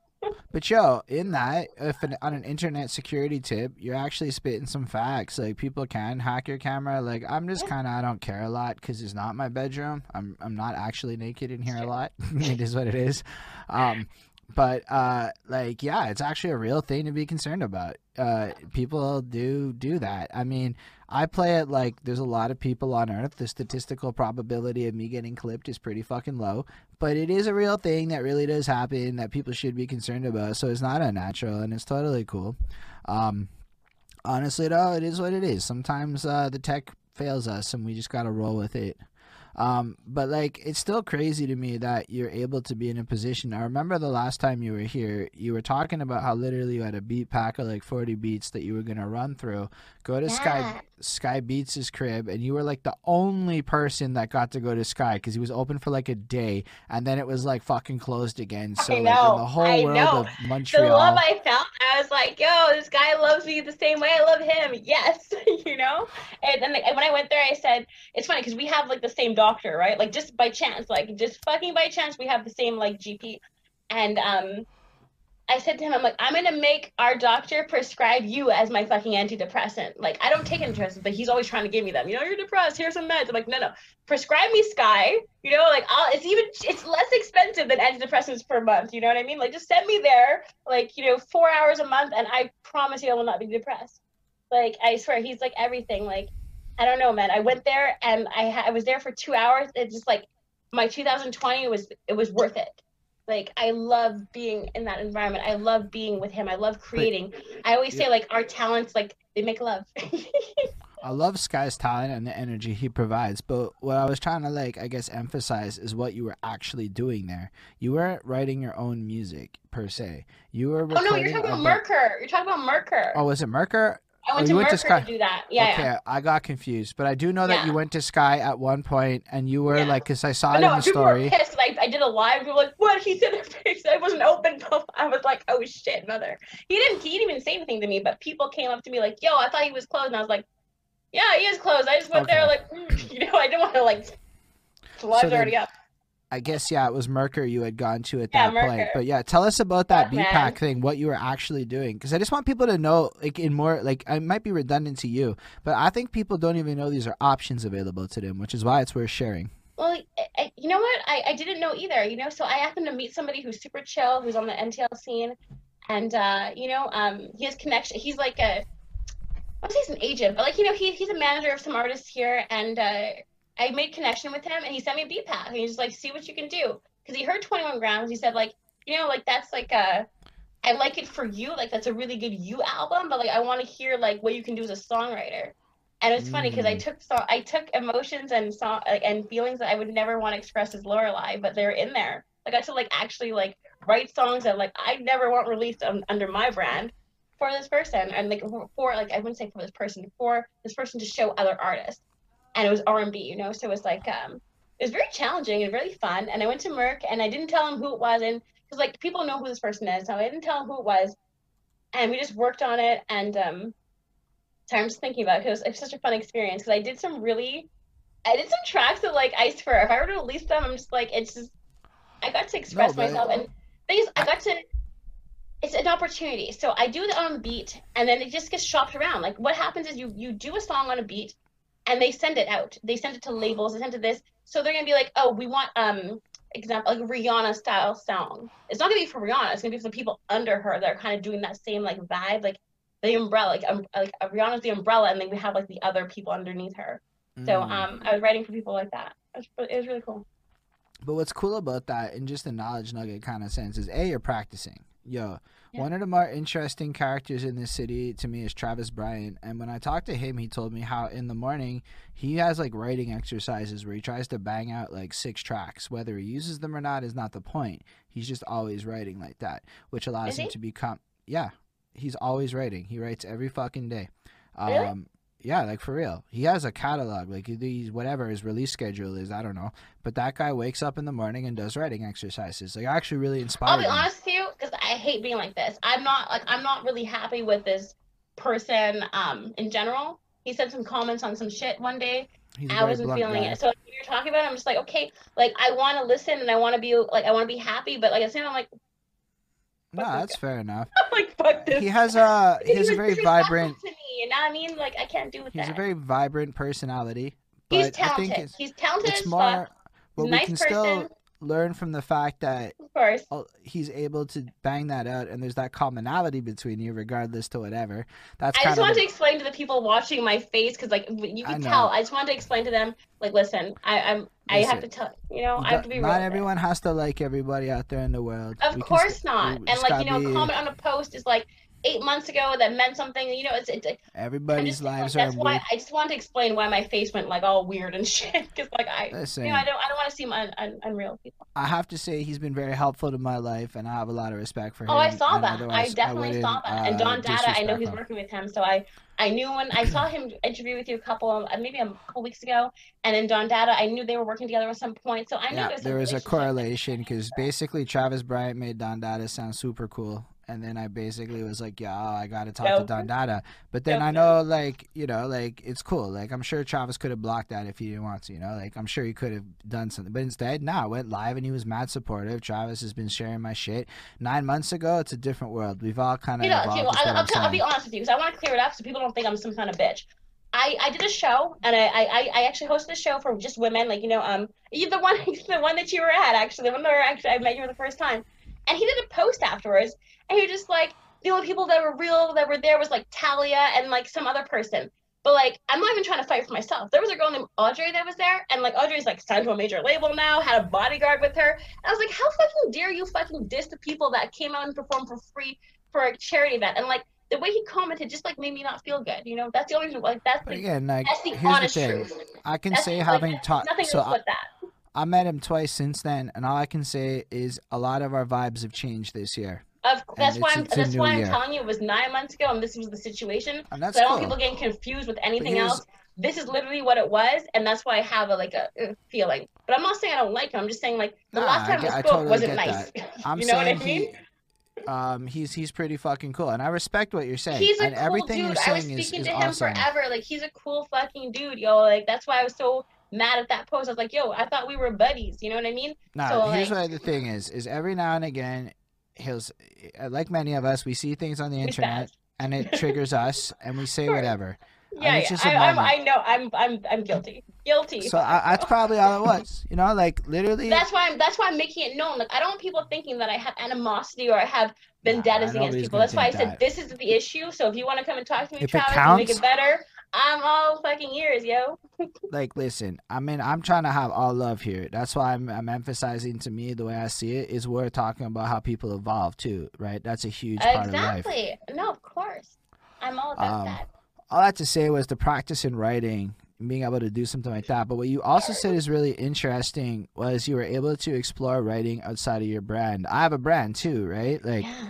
I know that like my government name and my rap name are identical, but that doesn't mean that they're not separate entities in my mind with with like but at the same time it's like, yo, my mom's like watching and shit. Like I actually had to go tell my mom, yo, I'm gonna have a song coming out and one of the lyrics is make that pussy spray, just so that you know it's coming ahead of time. Well, I'm you heard me it. at my show. I said, "Oh my gosh, I'm singing a song about sex." Sorry, mommy. Like my mom was Yeah, like first show that she's ever at. You were there, and you heard me say that. It was my mom. I'm not gonna thing, try and disrespect like- her.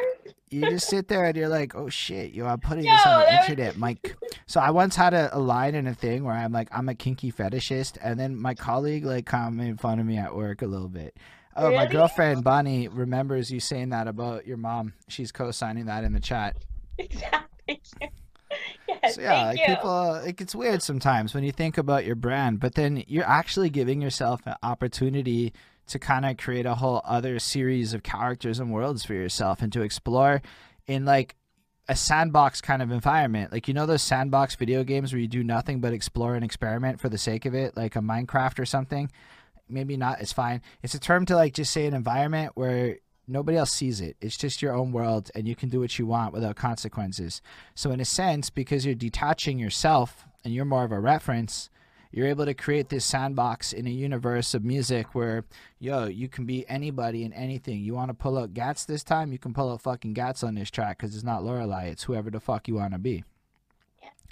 And I think that's a super why I interesting rap. thing. That's why I rap. Like you've heard, you've heard my my raps, like my my uh, my features. I, I I have to be like I want to be angry sometimes. Like I want to be fucking angry, and I don't know how to express that in song yet. So I just rap. You know, for me, it's like I get aggression like Houston rap. You know, so I totally I totally fucking feel that for sure. Um, no, fair enough. Um, as far as as like your career goes, I see that you're still releasing stuff. You just put out a track right on December fifteenth. What is your plans for like? How are you going to adapt to this new COVID world? Like, what are you seeing for the next year for yourself? Like, how are you going to move forward now? it's actually to my advantage. I'm actually I'm very lucky because I um I I kind of like being alone. I kind of like I'd rather do this kind of intro. Like I know, except for being you, because I really enjoyed hanging out with you and it was super fun.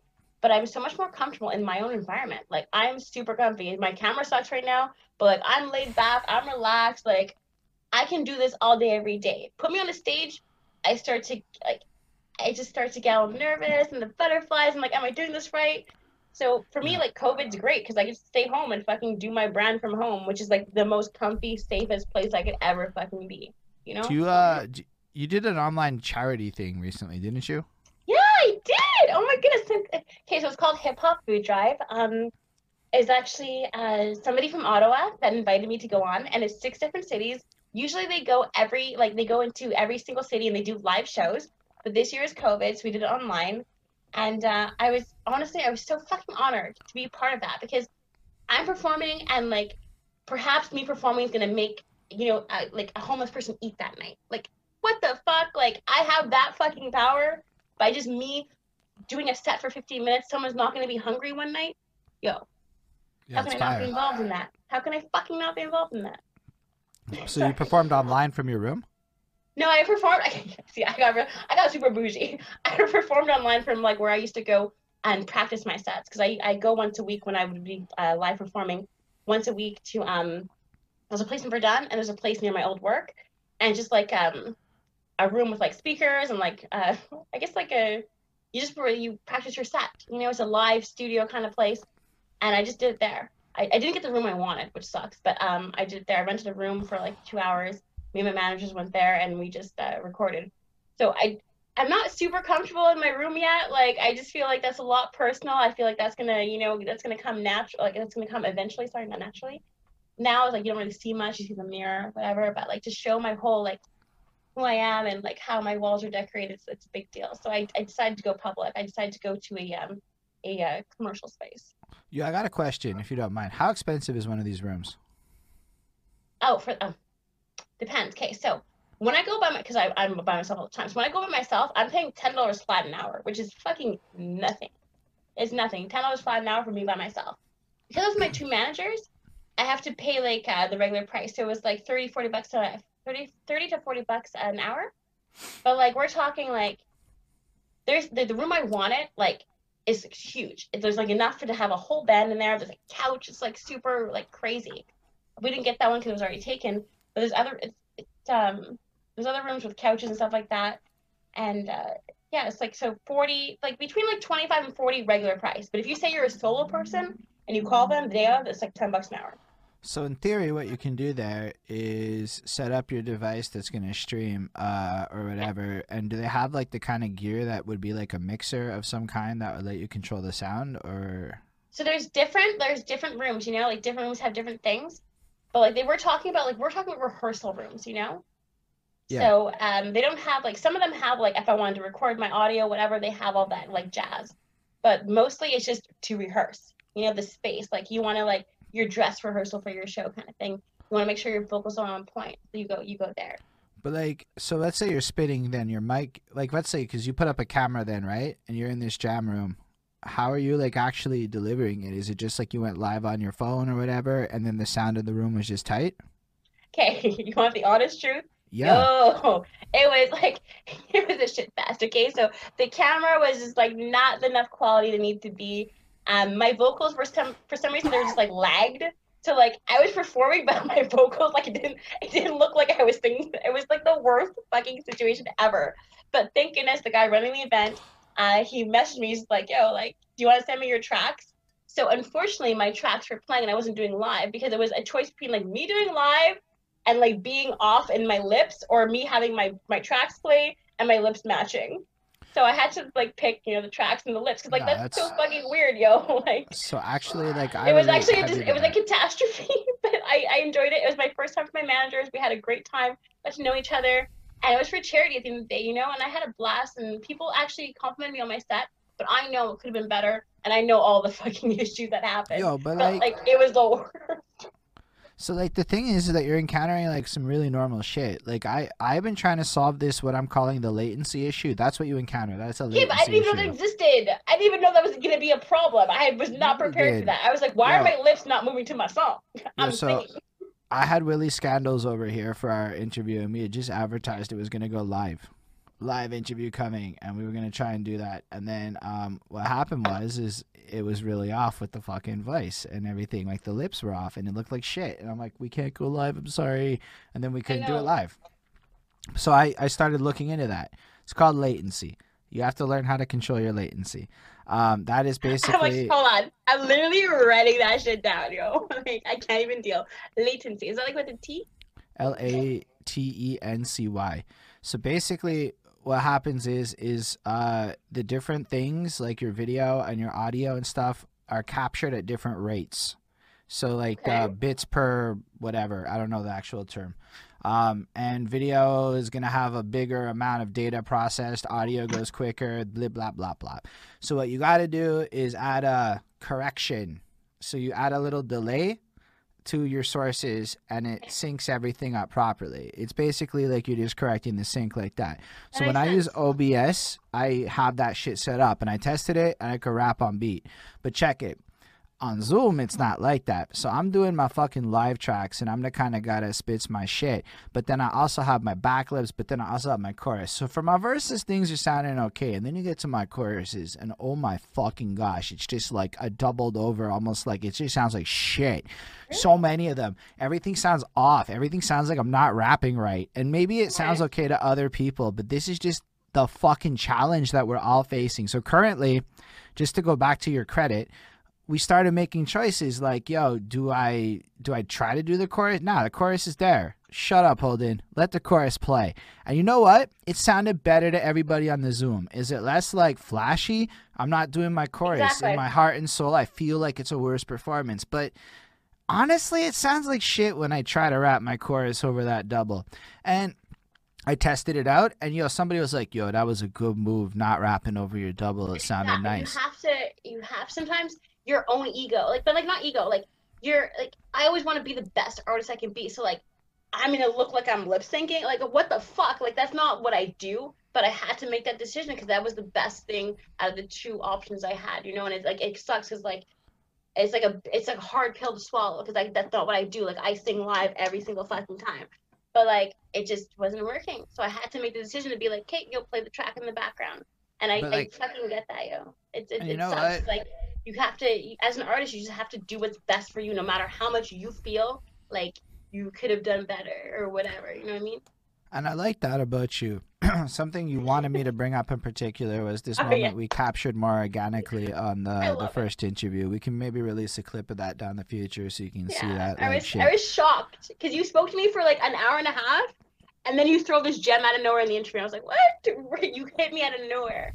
So I'm at the live show, right? And it actually was a lot of Lorelai put this idea of women into my mind, uh, women in hip hop. I saw her do a post previous to like there was two back to back all ladies shows that happened, and I saw her do a post like men never show up to shows, and I'm like, um, okay, maybe. And then I'm sitting there, and I'm and at this time I would have been watching shit like State of the Culture, where Scottie Beam is like Black women in hip hop matter. So I started trying to do like reviews of Black women, and yo, they don't get clicked on as much. I can tell you that much. Like They there might be don't. They don't. It's okay. I understand. they don't. I still do them when I like. I still like yo. Jean Grae is one of the illest MCs out there. There's quite a few ladies out there that I think are fucking fire. Like Rapsody's ridiculous. There's so many people I think are dope. So Uh, like I'm I all just I'm found all her. of I that. But literally then just found her. I realized a bit like yo, I don't actually know shit all about the women in Montreal. That's not great, eh? So I went to the show or whatever because of your post, and then your show is the other show. I don't. It wasn't the first one I went to. Your show was like the second one I went to, like the weekend after. So I went to that, and I saw about like 18 ladies perform with immaculate talent in the city. Because the one thing I can tell I you, I helped pick those ladies. Like th- this all happened because I made a post saying where are all the female talent. Some guy got like some guy connected with me. We we threw a show. He did most of the work, but I helped get like the sponsors. I helped get some like youth talent booked. And I decided like Tatum Quinn, who's like super rock and you would never see in the hip hop scene, like I fucking booked her. Like it was so important to see some women. Sorry, I had to say that because like I'm so proud of just like finding the women in Montreal because no one else seems to know where they are. Me, I come Yeah. on the scene a year and I could find them. but people have been in the scene for ten years. There's no women. Like, what the fuck, bro? Sorry. Sorry. No, it is what it is. Um, that and something Boucher, something lady, the promoter lady is really doing. Oh yeah, because we had CBC Radio there. We had we had a we had like it was legit. Like the guy that ran it was fucking legit as fuck. 'Cause we had like food for the artists. Like I have never seen that ever. Like at any other show. Like I've never been fed like ever.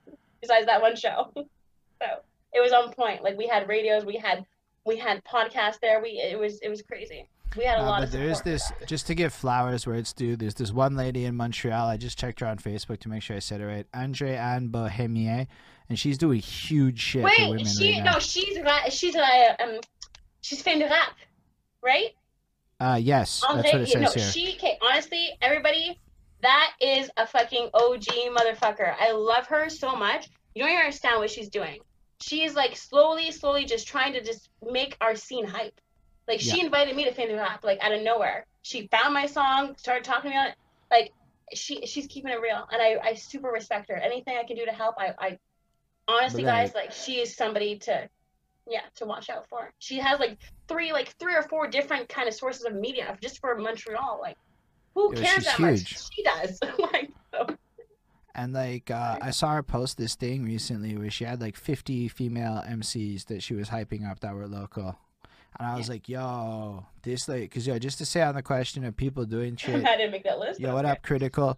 She she is hype. She really is doing huge things. Like if No, anything, she's a huge supporter. Oh my goodness, it's, it's it's so great when you meet people like that. Like I just want to make people know, like she's she's not taking money from people. She's doing because she fucking loves it and she wants to see our scene succeed.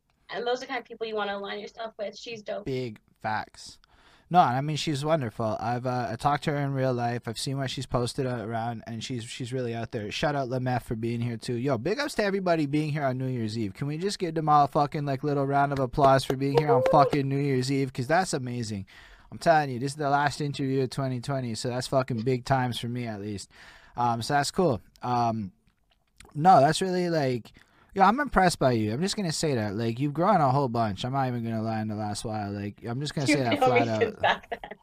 No, But but like, You have to decide: do you want it or you not want it? That's the decision. Do you want this or do you not? And if you want it, you need to adapt your life to make you get the what you want. Point final. But it's cool that you were willing to even do a live show. And then I think, just to your credit, a good knowledge nugget is don't be egotistical. Don't sound like shit. If you have no choice but to, let's say, lip sync to your tracks because it is what it is. Yo, listen, man. People are gonna remember you on the internet in a way that is not the same in a live. Sh- listen, you can fuck up in a live performance at a bar. I, yeah, you can exactly, fuck that shit up. exactly. And No it's one's gonna okay. remember, in a week, but like it's on the internet for fucking ever, yo. But yo, back to that performance you were at, because let's rehash that moment. So I'm walking in, and I'm with my girlfriend, and I know who Lorelai is at this point because at this time she's going fucking live on Facebook every day, going to everybody's shows, and I have to give her a lot of credit for this because at this time in my life I was being lectured a little bit by guys like Urban Logics, who is now Don Lennon, and he's like, "Yo, bro." Uh, Fat Joe and shit got love, and you would go to people's shows, and going to shows is fucking important. And so I saw Lorelai was constantly going to people's shows, and I was like, all right, fair. I'm gonna make sure I go out of my way to um, go to her show. Um, and just kind of like check that shit out. Fair enough. So I went to the show, and then Lorelai's with her friends, and she's all in diva mode. No offense, you're just like whatever. Like literally like that a little bit. And uh, I was listening to her because it was really interesting. We're talking like she's in the corner doing her thing with her girls, and I'm being the guy standing close by eavesdropping. Is this a little creepy from an optics perspective? It is what it is. It's, just the life that we live in. But I was listening because I was so fascinated. Lorelai was in the room scanning the crowd, evaluating her set in real time, thinking about what songs to play in what order, whether or not she should play over tracks, let track like rap over a full complete song, do an acapella, mix this shit up. Like literally, like she was like mix this shit up a little bit. Like uh maybe I should do an acapella to prove I can do this, and then I'm gonna make it go like this because I don't think I can do it like that, and I'm gonna make it happen like this. And she, you could see like she was in the room, scanning the fucking crowd, looking at the vibe of all the vibey things. And deciding what was realistic, attainable, or possible to give herself the best performance that she could deliver with the tools at her disposal. And she didn't know I was there doing this, but I knew I was going to interview her. So, like, I was, No worth it, yo. I don't know how Nardwuar really does his thing, but he's got people. That's how he does it. He's, he's he's like hides in the background and listens to people do their thing. it's got to be Like, it. Even like the details you're giving me now like are so much more detailed than last time because you was very quick like i heard you trying to plan your set and like i can't like now that you're st- i'm like wow like i really i really do that and i was actually explaining to someone yesterday it's like i hadn't like i always give my set ahead of time and i always have it on my usb like those are two, I, I send it and i also have it just in case the guys uh you know some things I'm not comparing myself to Nardwuar. I was saying Nardwuar. Sorry, that's in response to it.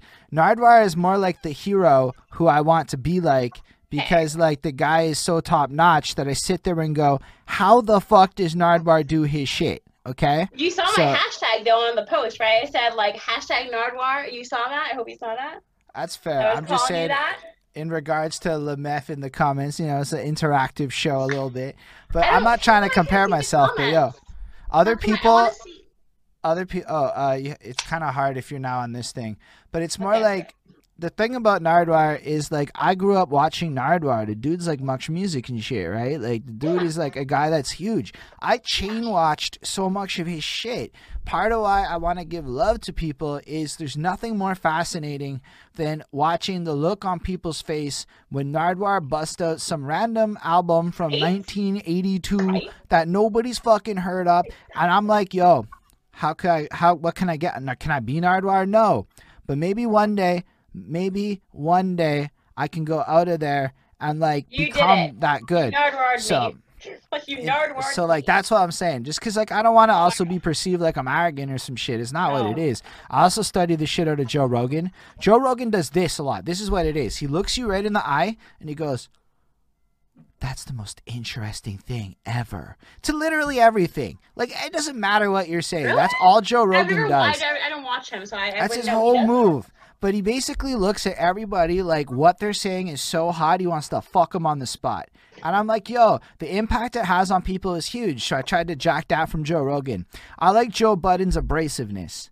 I like the fact that he goes places people don't want to go in a really weird, arrogant way. I don't know how much I want to be like Joe Budden, but he's worth watching because he's like really crushing shit, you know? Like, Yeah. like I love studying these people because I don't know, like, be, I didn't even. This is like shit I cared about long before interviews was even in my life. I just fucking love Yeah. Nardwuar.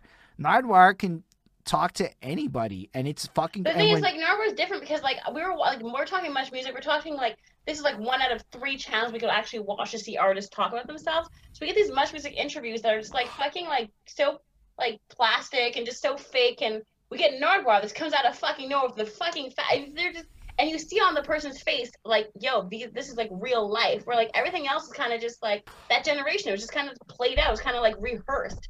And he just was like doing his own fucking thing with his fucking hat and shit. Like, I even but even like the the fact that like Nardwuar goes fucking deep with shit, right? It's not just he like music. does. He Like, he has that- like, you remember you were a baby? Like you're like, what? Like that's the kind of shit he does, yo. It's like, But, like, crazy. Like, You know that he goes up to all the political leaders and he has this little hip game he plays with them. We're talking from like the '90s no, and shit. I didn't know that. He has this. So he did it with. He did it with, and I was so happy with fucking uh, Jagmeet Singh because he did it with him during his like last thing. And Nardwuar does this little hip game. So I'm saying to this day, Nardwuar makes sure to stay involved in like Canadian fucking politics. I didn't so it's not- this shit, yo. I'm So but you can Google this shit, like hip game, Nardwuar. Pick pick a prime minister and pick a candidate of a major party. And he, like we're talking, um, there's a couple of people who've refused them over the years. It is what it is. But like Nardwuar is the kind of guy that'll actually show up at like a local Montreal city politics thing. And ask a fucking obtuse question. Like he goes really fucking deep with it. Like Like, he's I- canonized in Canadian politics by questioning Chrétien or whatever. Like it was him that asked him what he meant about swearing and shit. It's fucking amazing, this guy. Anyway, I'm a huge We need fan of people like him. We need like the rule breakers, the the ceiling, the ceiling breakers, the rule breakers, just the breakers, breaker of chains, you know, all of that. I just like he's positive and educational and shit. You know, he's It's cool. he's because but a lot of people are, but they choose not to use it. He's positive and educational, but he's also just like fucking breaking barriers. He's like, yo, I'm gonna ask a question that no one else is gonna ask. It's like my music. I'm gonna say the shit that no one else wants to fucking say. As much as I've talked a Mm. lot I've talked a lot in this interview, and I even you know before we're talking about the whole Travis thing. Like I'm gonna talk in a way that I I want to be respected for. Like this is like I need to say the truth, even if you you might not like it, but you're gonna respect that I fucking said it, yo. Like that's the way I gotta think, and that's what he thinks. He's just like, yo, I'm gonna just fucking do my own thing and say everything that people aren't saying. I'm totally happy to move on from Nardwuar real soon, but I got one more Nardwuar related question. What's your favorite Nardwuar episode? Like, what's the favorite man. one for you? There was one oh fuck. And also, you in the chats, feel free to throw that in. Your favorite Nardwuar interview. Shucks. There was one, and he he he shocked the guy. It was. Oh, I don't remember. I have to get back to you on that because like it's. I remember like I remember it being like what the f- like because the, guy was just like, "Are you serious? Like where'd you find that?" You know. I remember that feeling, and I that's what I want to feel. You know, like when you told me about my performance, I'm like, "Are you serious? I can't believe you saw like." It was that episode. I got to figure out who it was though. That's Sorry, I don't fair. know right now, but I know the feeling, and I know there's there actually is one. So shout out Lemeth for throwing out the Jay Z. For me, it's the Eric Andre one. I don't know if you saw the Eric Andre one, but if you've never seen Eric Andre, he's fucking ridiculous. So Eric Andre does shit when he goes to interviews, like he doesn't shower and he trolls people, and he, the entire interview, Eric Andre trolls interviewers. So Nardwuar doesn't shower. Nardwuar basically counters Eric Andre, and it is 15 minutes or so of Eric Andre being out Eric Andre'd by Nardwuar. And in that moment, he became the fucking goat to me because he broke Eric Andre. You Nobody Eric Andre. breaks fucking Eric Andre. Okay, awesome. you gotta watch like this shit. Like it's I don't if you don't know Eric like, Andre. Send me, like, send me the link, yo, because I, I, 'Cause I'm it's like- dying. For anybody out there that does know Eric Andre, you should check that if you haven't I don't even it. like the thing is like I, I don't know, but I could tell by like I could tell that this is very interesting. But anybody can outdo somebody else. Like yeah. that's just like that's fucking hilarious. down to the part where Nardwuar made sure he smelt like shit because that's an Eric Andre move. So he made sure serious? I'm straight up. That's part. Eric Andre's like, man, you smell like fucking shit. Gosh, man. At one point in the middle of it, because he's breaking he said it. like he's like, Eric Andre exclaimed it like you could see him breaking Okay, in that moment. Whereas Nardwuar was like, "I'm ready, dog. You think you got game? I'm motherfucking Nardwuar," and he he just destroyed Eric. Like it, it was amazing. It is like the standoff of standoffs that ever happened in interview land, and I don't think it gets enough love because I've No, never heard it. anybody else like talk about it. down. I just see this immediately. I, I just I, anyways, he's awesome. Like he's fucking. I don't know what it is. Maybe he has a team behind him and finds all the information. But I really think he just really loves what he does, and he finds this shit all by himself. Like I don't I'm know. sure like it evolved. He's been at it for a long time. So what I think it is is he's got the Rolodex of Rolodex. He yeah, but he's not even aging right though. Like he's like the he's like a white guy that's not aging. You know what I mean? Like he looked the same like last time I saw him. And yo, shout out Ismail for bringing up the Nardwuar interview with Weird Al. That was fucking jokes. I remember that one, and it's a good one. I remember it too. Yes, yes, yes. And that just lets you know there are people still with us, Lorelai. That's how amazing That's this really- is.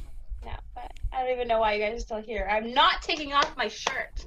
Nobody's asking you to because your I'm brain is kidding. I'm- fucking power.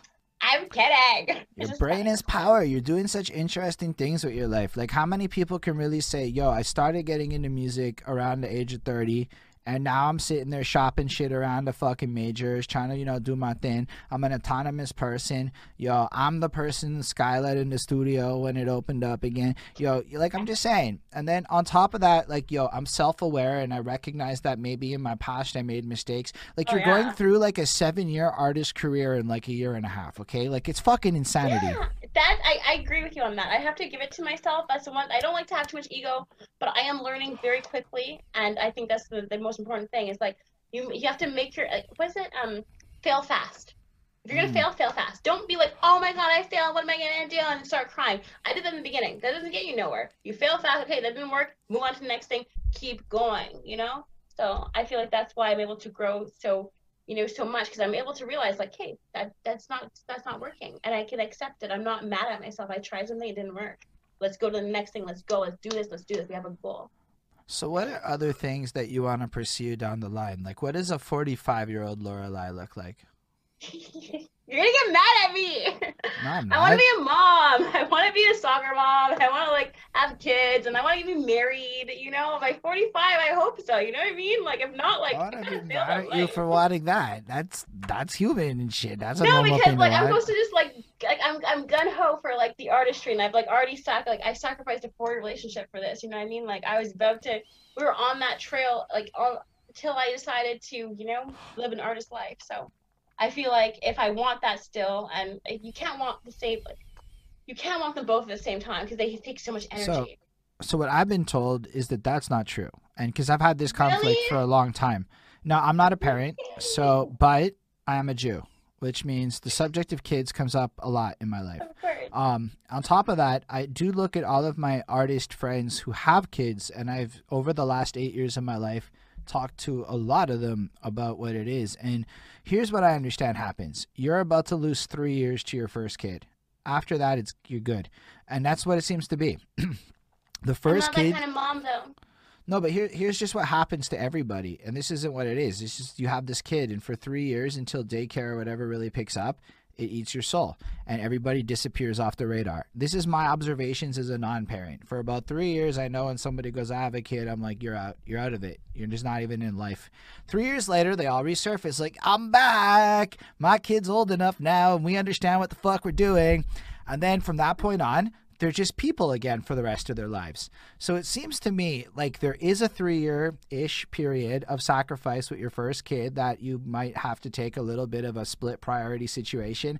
But then after that, you're gung ho forever. And then, and then they all go, and then you have a kid, bro. You don't even understand. If you think you care about shit now, you're going to care about shit so much more when you have a kid. You're going to try. So, and I'm like, yo. if the world knows what's right for them, they will not give me a child. Because once I know that I can, I can, I don't understand how much I can love something until I have that kid, and like I'm gonna do whatever it takes to protect them. Like I don't even get me started. When I'm a mom, it's a mom. Like it's your first fucking job. Like it's not three years. It's a fucking. No, it's a, it's an eternity thing. So that's why I'm scared of it. I'm scared because I know I'm gonna be like that kind of person. Like once I have that kid, that that's that's what matters. But Like I inevitably, love music, but they no, no, no, start no. I going love to my kid. school and shit, right? And then once they go to school, like, But I want to be home because, like, I, I used to get in trouble at school. Okay, I used to get in trouble. I used to get suspended. They call my house. Oh, your daughter's suspended for three days or whatever. I would just get home, delete the message. Like, ah, go. I would just, like go disappear for the days I was suspended, and no one fucking knew shit.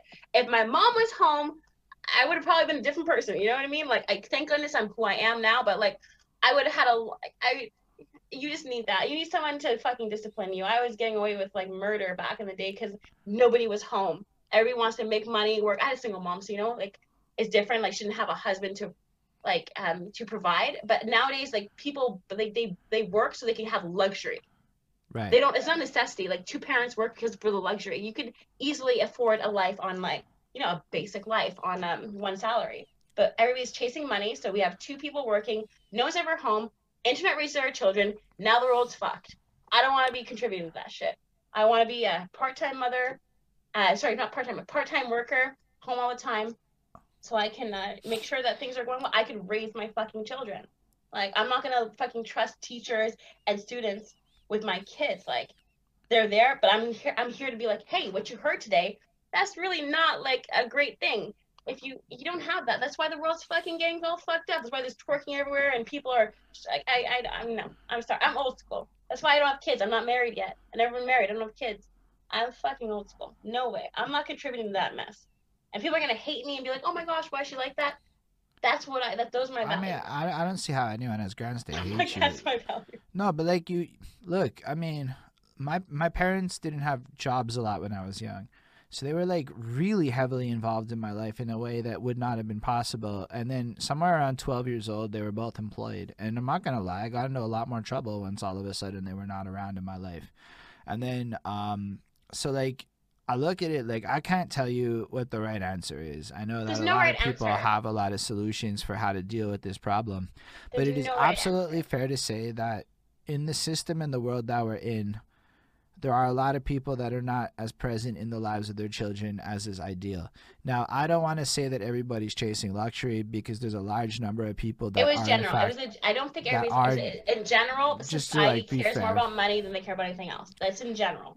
And They- I would say that to a large number of people, it really is about providing basics more than it's like providing luxuries. But the problem is, is then like you don't want your kid to like be the only kid without, and it gets complicated, right? There's some complicated shits that go into co like parenting is a peer pressure game that us non-parents don't have to play. That's what I learned. See, like, there's I have a younger brother who I got like I was in high school graduating, he was in grade six. of, So Mm. I got to see, you know, like I know I wasn't a parent, but like I was like I knew what he went through c- compared to my generation. You know what I mean? So I get the whole like I was working at Foot Locker actually it was my favorite job ever, and I'd always get him new shoes because I knew what it was like to be made fun of for having the same shoes. You know what I mean? Like I had like one, two pairs of pair, one, two pairs of shoes a, a year. Like I made sure I had a new pair of shoes every two months because I knew what it was like to be fucking made fun of. So I get like it's different. I get like just, like I know that it, it, it you don't want to give your kid too much, but you don't want to give them like too less, you know. And then sometimes you don't have a choice.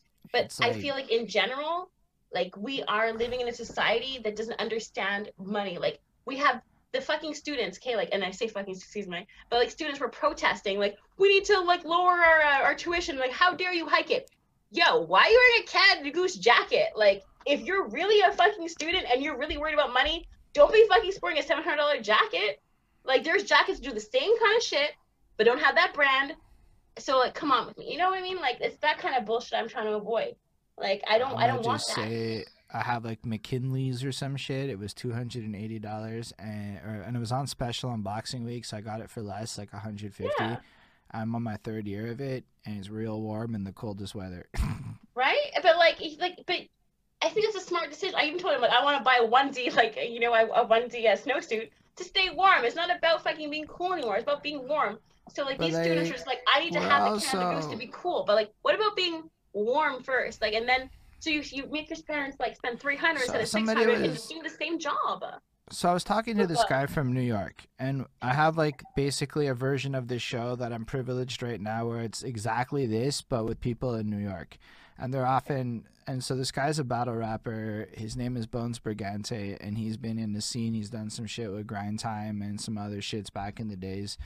Um, and he was explaining fashion to me from a perspective that I had never considered before, at least in his community growing up, which would be like Harlem in like the 80s, 90s.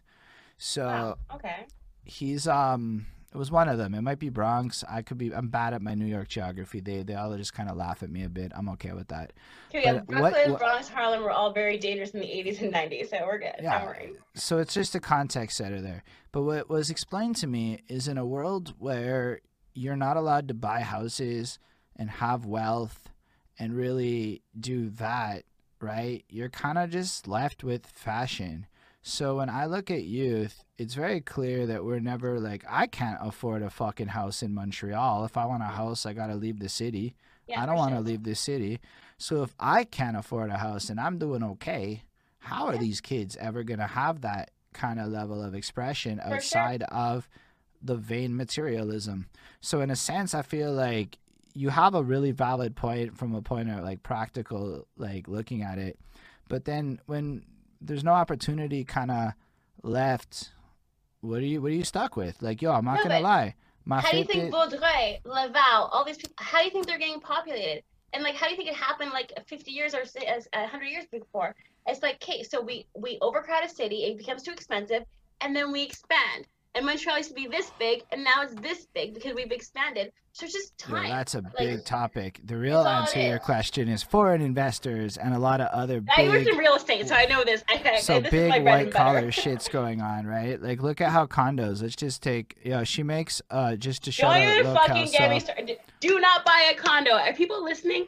Do not buy a condo. Go buy something that has good bones and renovate. Do not buy a condo. The the what people do is like how fast and how cheap can we put up a that's condo rules. How fast, how cheap. Do not buy a condo. You're not gonna get quality. I have I have someone bought a condo. They have mice in their fucking condo. Like I have apartment buildings that like they've been No, up for hundred years, no mice because they don't do their shit um, right. there's something just else to condos. Just to answer an, uh, the bigger question with foreign investment. So a lot of times a lot of times what, what happens is um the condo goes for sale like two years before it's made right so like a millennial let's say we don't want to buy some fucking house that we're not going to get for two years so we don't buy that one.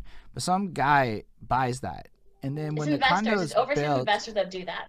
and then when And the condo Airbnb is people. built it's now 300 let's say it was 200000 unbuilt. Now it's 350 built right? Because it's it's ready to go. There's a demand for it. The value's increased. It took three years blah blah blah. So now when you flip it it's actually like somebody overseas or whatever is actually kind of pimping out a whole bunch of people by clipping that extra little bit and the money just kind of leaves. So the landlord makes the initial shit and then some other guy just pulled 150 on that fucking condo. Okay, I'll do another thing. If you're gonna buy a condo, buy two years, three years in advance. Did that's what you gotta do. Don't That's don't ever saying. buy after it's built. You need to buy pre-built. I'll give you an example for why. I was working at a company and uh, we were building a whole like we tore down a bunch of buildings and we're gonna build a whole new condo thing. And uh, we charge people a certain amount, like this is gonna be the budget, and you you inflate it a little bit. You're like, this is what's gonna cost, but like you know what, let's inflate it. What we're gonna charge for everybody for their condos, whatever. So we do all that, and then lo and behold, no one tested the fucking soil, right?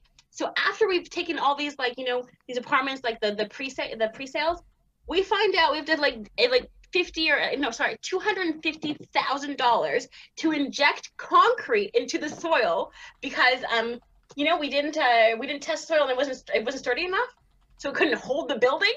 But people who had already bought didn't have to fucking deal with that the, the extra surcharge. You know, like so if you're gonna Mm. buy a condo, buy before. Like, That's actually great. Like I feel like we both had like the telling you exact I same was point. like, because like we got like, no, the boss was like, how did you not fucking test the soil, bro? Like, how did you? And they're like, if someone fucked up, you know, and we had to inject literal concrete so the fucking building wouldn't fall down. And the people who pre-bought did not have to pay that cost.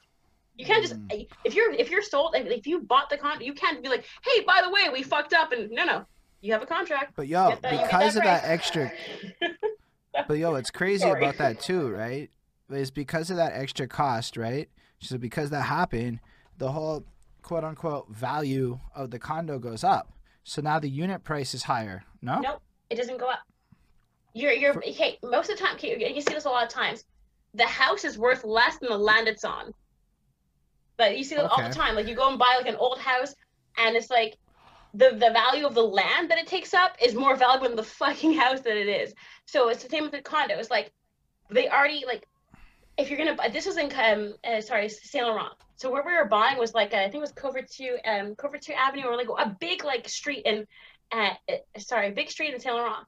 So we already had that value. It didn't matter how much it cost us to build it. The land is the value, not the like Mm. not the um not the building. That's why they say build cheap, build fast.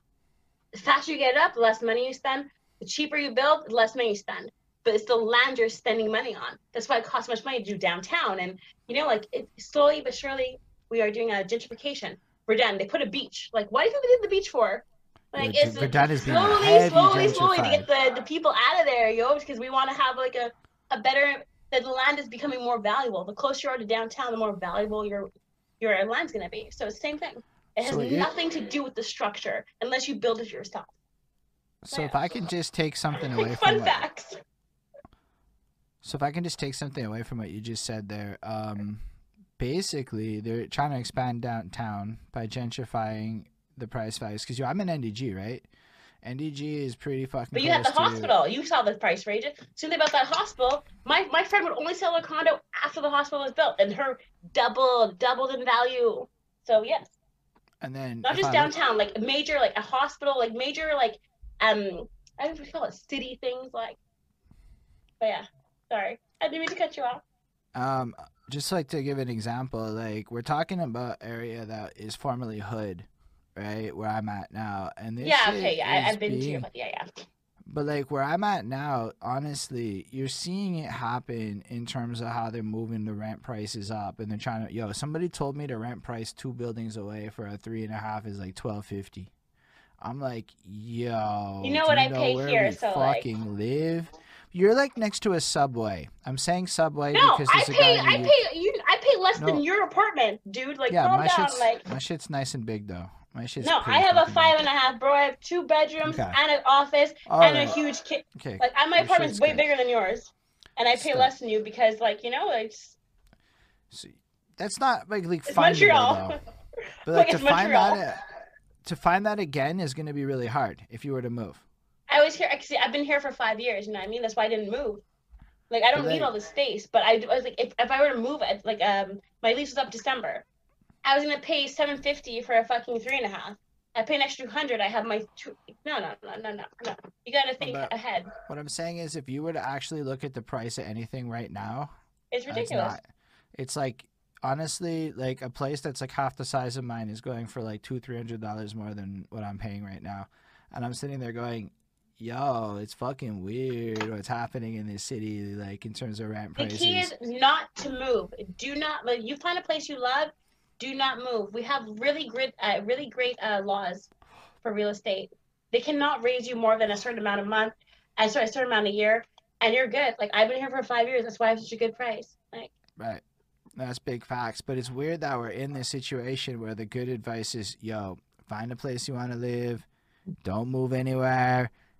Lock up forever. Find the good deal. no, when the when the SQDC like I, I live like right next to SQDC. When it, I was like I could li- like I'm dying here. Like just like build my grave. Like I'm dying here. Like I don't need to go anywhere anymore. Like Yeah. for real. Like I'm I'm, I'm super I'm super chill. But even that probably raised the value of shit in the neighborhood because now I it's don't even know. a high even- traffic area. I rent, so I didn't think of that. Like I, I, dude, the lines have been ridiculous. But you go there, so you know the lines have So been yeah, fucking I, I was ridiculous there recently. earlier today. It took a while to get into the store because it's closing early for five and it's New Year's tomorrow. Fuck, I need to. I don't have weed, yo. I, I just realized I got. honestly, They said they closed the door at five heavy hard. You're not I even able to get in. It is what it is. Otherwise, I'd be like, okay, I get it. You're not able. There's no way that line. I guarantee you is up. no, I'm not even coming right home now. tonight if I go to that line. No, it's fucking crazy. Um, mortgaging is complicated, local. So it's very complicated, and because where are we gonna mortgage? There's nothing in the fucking city that's not a condo that you can buy that anybody can afford. Shit's like fucking ludicrous for like actual houses and shit. Like it's ludicrously like In Toronto, they have like uh, co-ops. A lot of like co-op. We don't have a lot of co-ops here. Co-ops are super fucking chill in Toronto. But I guess they have such high like rent. So co-op is like somebody buys your building and they decide like we're all gonna live together and contribute and we're gonna pay like lower rent because like we're excuse me, we're trying to like we're not trying to make money. You know, so you're gonna do the lawns or like you know, it's like kind of like a it's kind of like a condo, but like more like friendly like less bureaucratic, like less like numbers. Like people know it's like usually it's like a duplex or a, triplex and go into co-op. It's just like and somebody I know lives in Toronto. They're like, what was it? Oh, it was eight years ago, so it's not really relevant. But like they're paying like five hundred when like rent was like a thousand. But like all they have to do is like be friendly and like you know be kind to their neighbors and like you know bake a cake and like show up to birthdays sometimes. Like they were just like living in this kind of community where like they bought the building and they're literally paying mortgage prices, but like if you can move in and move out as you please, as long as you're approved. mm. I don't know. I feel like That's that's, super, I love co-ops. idea. I fucking love co-ops. It's like everybody work together, make a better world. But like even on that note, like just because I'm always trying to think about like how to improve stuff, and like nobody really likes the idea in terms of like my fucking life. Um, but yeah, just to respond to locale, so like we live in Montreal, so a lot of people Can't just didn't have. comments. I'm so sorry. It's all good. Uh, a lot of people here just didn't grow like my parents didn't have a house, right? So I grew up in an apartment, and a lot of us just grew up in apartments. Not a lot of us grew up in a. So yeah, so anybody that had a house can get their parents' shit and flip it and go down that route. And these people, but they don't end up buying houses now. They get condos, which no, but is these kind are of things that like exist. Like these are people like like like my people, the hippie, like tree hugging people. Want to like love. Like we go and But we they- buy these places, and we we we we let anybody move they- in as long as they get the interview kind of thing. Like it's super chill.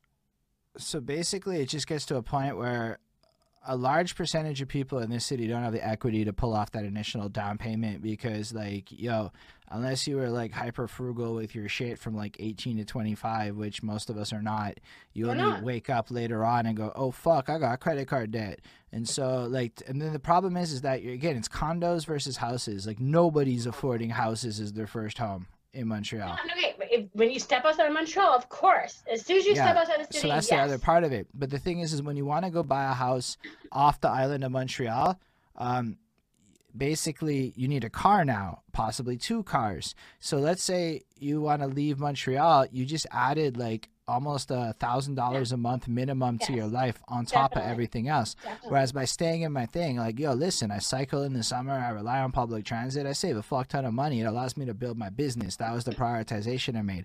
But there was no way I could both build my business slash my music career slash all this shit and own a home. I could not have done both those things with my current salary life. Like it would have been like uh, one or the other. Like maybe if I didn't have vices and I was perfect with my money, Ex- it would have worked say, out. Like, But that's what, like you can if you just don't want to be happy. no, but like honestly recently i'm in that like salary range where it's possible to do both but younger me nah i wasn't making enough money until like the last few years for real i would have been like late 20s before i made that kind of salary just being like I feel like it's real. not about money, it's about sacrifice. Like, no but like I never could I'm imagine saying- like. Sorry, look look i put five figures into my music. Like to put that that's the down payment of a house. So like i could have done one or the other. Like it wasn't like i could have like i didn't make enough money over the last eight years of my life to do both is i guess what i'm saying.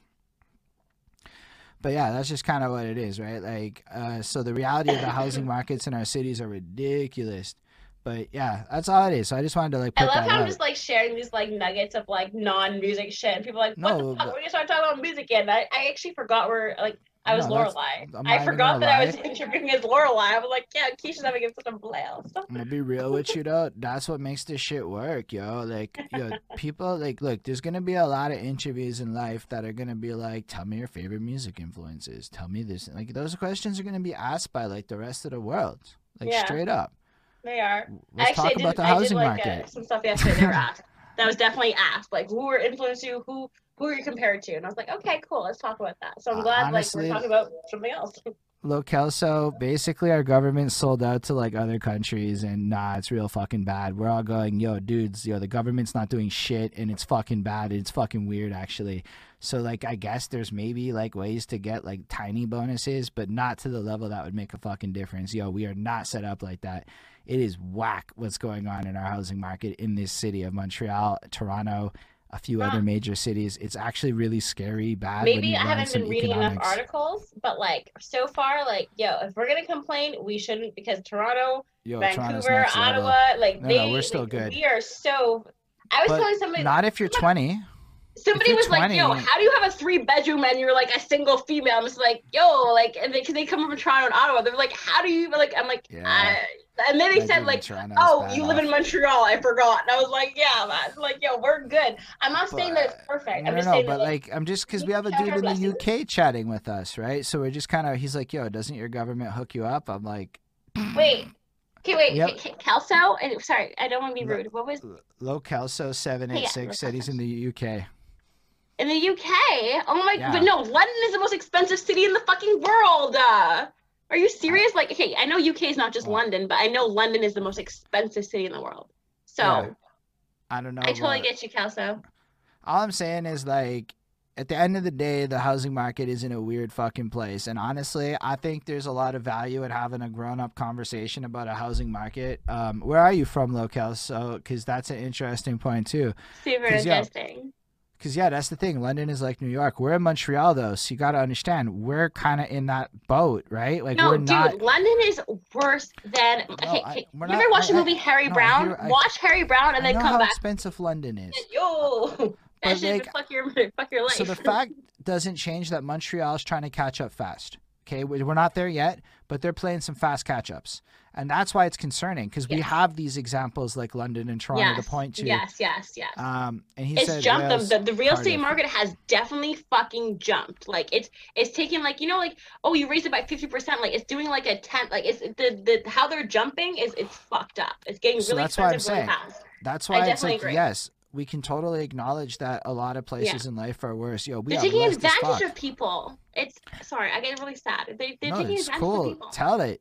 Tell the people's man. Like it's what it is. I Look. I don't think a lot of people like I, I don't I don't know how many people actually sit there and look at the real estate market. You know what I found out about the New York City real estate market for corporate retail is it kind of um it kind of goes to like the idea of the land being valuable. So there are places that just don't get rented out. So people buy the money to kind of freeze their assets. So like really, really, really rich people will buy these corporate like real estate buildings. Especially in the US, they have special laws for investment. Oh, don't even. Yes, But then I so agree. they, Sorry. they buy these buildings and they hold them. They don't actually ever plan to rent them out. But now these funds are frozen in a way that is not liquid. But they're valuable assets Yep. that contribute to net worths, which Exact- contribute to bigger macroeconomic games. don't So even and their taxes. You don't even fucking your taxes get such a huge break on that shit because you have like an invest. Like it's fucked up in the states, yo. Like I swear to gosh, it's So you see them you're just like the. That's why I said the rich can only get richer unless you're dumb. The poor it's like they don't have a fighting fucking chance, yo. It's, it's like right now, like we actually saw a visualization of that earlier this year. So what happened was was a fire sale on the stock market. Um, I watched AMD drop to thirty three dollars, and then I opened up a Wellsprings account, and it said, "You have debt. Shut the fuck up. Stop playing rich man games and pay off your debt." And I said, "Okay, Wellsprings," and I What? chose not to. well, Wellsprings isn't. Yeah, that's the one. They Yeah, gave I me shit of and said. Basically, it's a free investment. So you can jump on Wealthsimple and buy stocks and sell stocks. But here's the thing I have debt that I have to pay off. When my debt is paid off, I can play the game of stocks and I can have all the fun don't just like file bankruptcy? kids. Uh, because Why I don't have that kind of debt. And I did that once before when I was young, and I like having credit more than I like. I, I, I definitely like having credit more than I like having to worry about shit. So here's what happened with bankruptcy I declared bankruptcy, then I had an opportunity to go to Pakistan. So thank goodness I signed up randomly for a Canadian Tire credit card because I wanted a blanket. They fucking approved me with a two hundred dollar credit, and I'm sitting there in Pakistan with a two hundred dollar credit limit. It was weird. Okay, I'm fucking doing transfers to my card every day. I'm bound by this because you're in another country. And at this point in my life, I can make enough money to pay down my shit responsibly. And it's more powerful for me to have that liquidity than to actually cut myself out. Oh, I was in Pakistan for Yeah, work. no. I went to I train was a sales you, I was like, what the fuck are you in Pakistan for, bro? You gotta, you gotta rewind to like, how did you Oh, get there? So Super I went to story, work but what and the fuck? I uh, I went to a call center and then I got promoted to trainer because I write real well and I talk real well. They said, um, and then uh, because I was the trainer, uh, they were opening up a Pakistani operation and they wanted to have somebody go there. But my boss's wife had just got pregnant, so it was a risk for him to go. So he's like, "Do you want to go?" And I said, "Yes." Uh, yes. And then I had to take my earrings out because it was perceived as not a wise move to go with earrings in. What? Where? Where are earrings? Like in your ears? Like we're talking Yeah, I had two earrings, and they're like, "Listen, it's fucking Pakistan. You should maybe not go with earrings and draw attention to yourself in another foreign country that is unlike your own." And With I'm a like, Jewish, okay. pa- like you have your Jewish, like do you went Yo, to I- Israel? so you had your well, fucking mom- Jewish stamp, yo? No, no, no. So I don't have anything that's obvious, but I did have to fill out the the visa form like three times because I actually kept writing my mom's maiden name because my parents were divorced at this time, and I had to refill it out. So I just put my mom's with my dad's last name, and I wrote Christian. Like you think I'm gonna write because I had to apply for a fucking visa, so I had to like make it look like I'm. Everyone's like, "You're not Jewish, okay? You are not my fucking ex Jewish had the two whole time you're there." passports. The Israel passport, was born there, and he had the Canadian passport. I said, Mm. if we're traveling, you better fucking put that Israel passport. Like we're traveling to Canada. I don't want no fucking issues. And it's not like I'm not racist or whatever. It's just like I know when we get to borders, So- it's gonna be a problem. Um, No. I then went to Israel after I went to Pakistan. So I went to Israel What? with these Pakistani Directly? fucking stamps. Did you go no, directly? eight months later. It was eight Wait, months isn't that later. illegal? Oh No, no, no, it was uh, eight months later, and there is actually a ban. I'm pretty sure that does. But you can't get your people- stamp. Like someone told me, do not get your. If you're gonna I travel know, I from, if I want to do. Israel at No, Egypt, it's um, it's a work visa. Work visas are kind of special, right? Because of the work visas. They don't give on- fucks. Like if you go to a Muslim to like any any like if you go Israel to anywhere else that's like Well, Israel Muslim, doesn't stamp Canadian uh, passports. If you have that stamp, they're not fucking with you. You're Israel uh, doesn't stamp Canadians. You don't need a visa to go. You can just. Well, I could go. I don't know. I just went and they didn't no, stamp you, shit. they stamp your passport. No, Pakistan stamped my shit. Israel didn't stamp shit. There's no, they don't do that in Israel, or at least on birthright. They took my Okay, passport birthright. away, Okay, yeah, yeah, and yeah, then I got it back, and I never got a stamp. But I did have a Pakistani stamp in there, which was my work fucking visa thing, which I was allowed to That's go. so legit. I'm like, I'm like, what? Like, I can't believe you're in Um, Pakistan. That's Yeah, it was amazing. It was so cool. It was like honestly. So here's what happens when you go to a place like that. Um, instantly, you're worth a lot more money, and uh, like what I mean is your dollar goes a lot farther, and Oh, you're being given a per diem. So I got thirty dollars a day Canadian in addition to my salary to be there, and it was upfront. They gave me an eight hundred seventy dollar check, and they said, "I don't need you to pay this back or keep track of receipts, bro. It's a bonus. Have fun." I came back. I threw out everything I went there with all my clothes. I threw out all of it. I came back with fake ass fucking everything.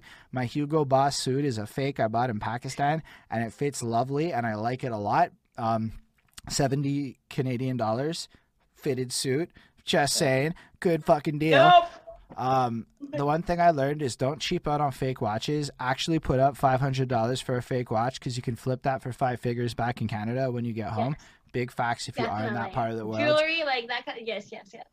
And cheap fakes fall apart quick, so put up some money for your fakes. That's what I learned. I learned a lot about buying fakes in Pakistan because a lot of shit's made there, so all of that shit kind of leaks out into the black market. But the food was next level.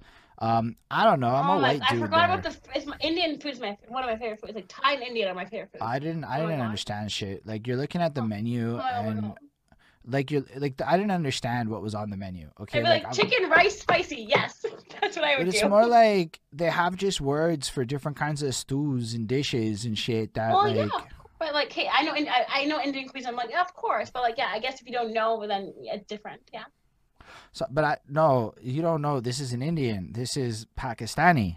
It is But it's actually very similar cultures. They like it's, the- it's um. yo. It is like because one of them likes pork, one of them likes beef.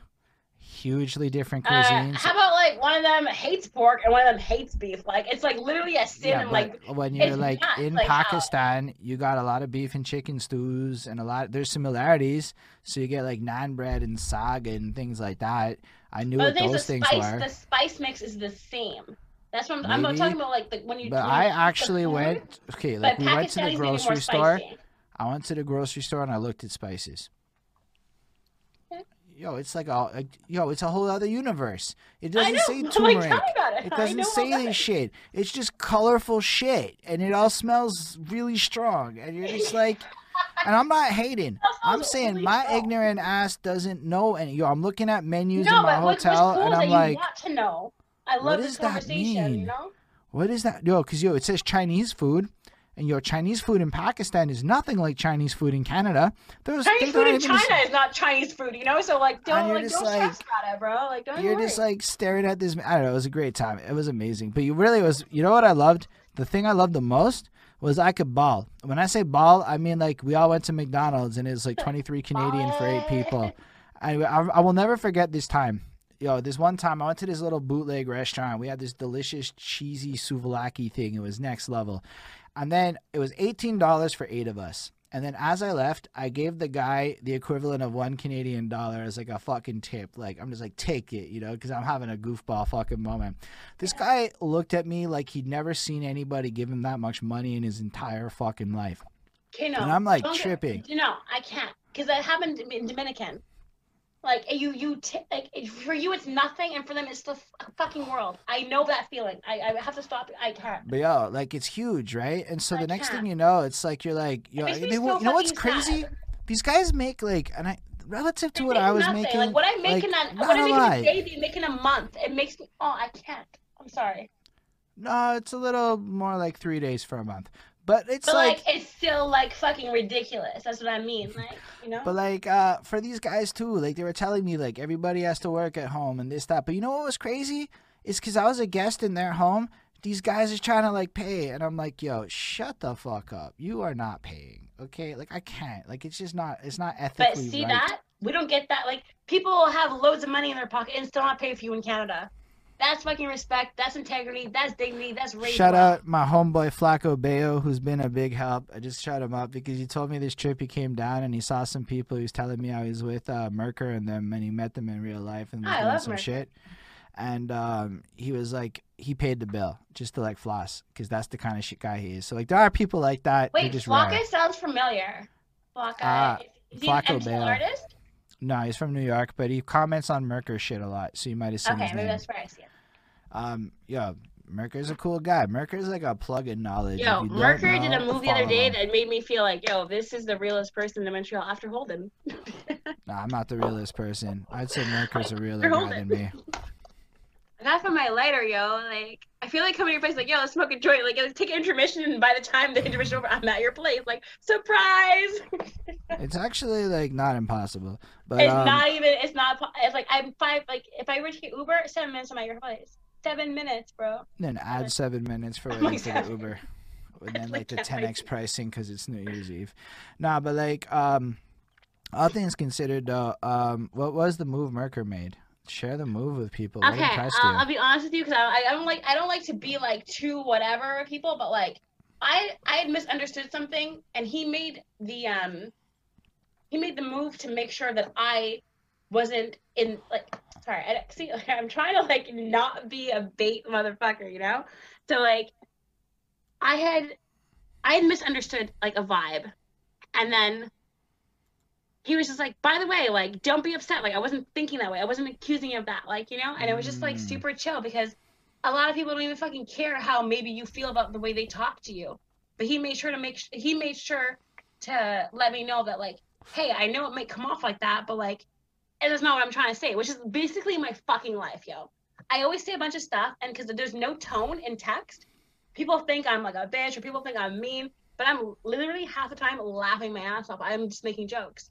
So he would like just made that move to make sure that I was I knew that it was like not that vibe. Like I thought he was Mm. mad at me. I thought he like I, I thought he was mad at me and he hated me. And I was like I was kind of sad, you know?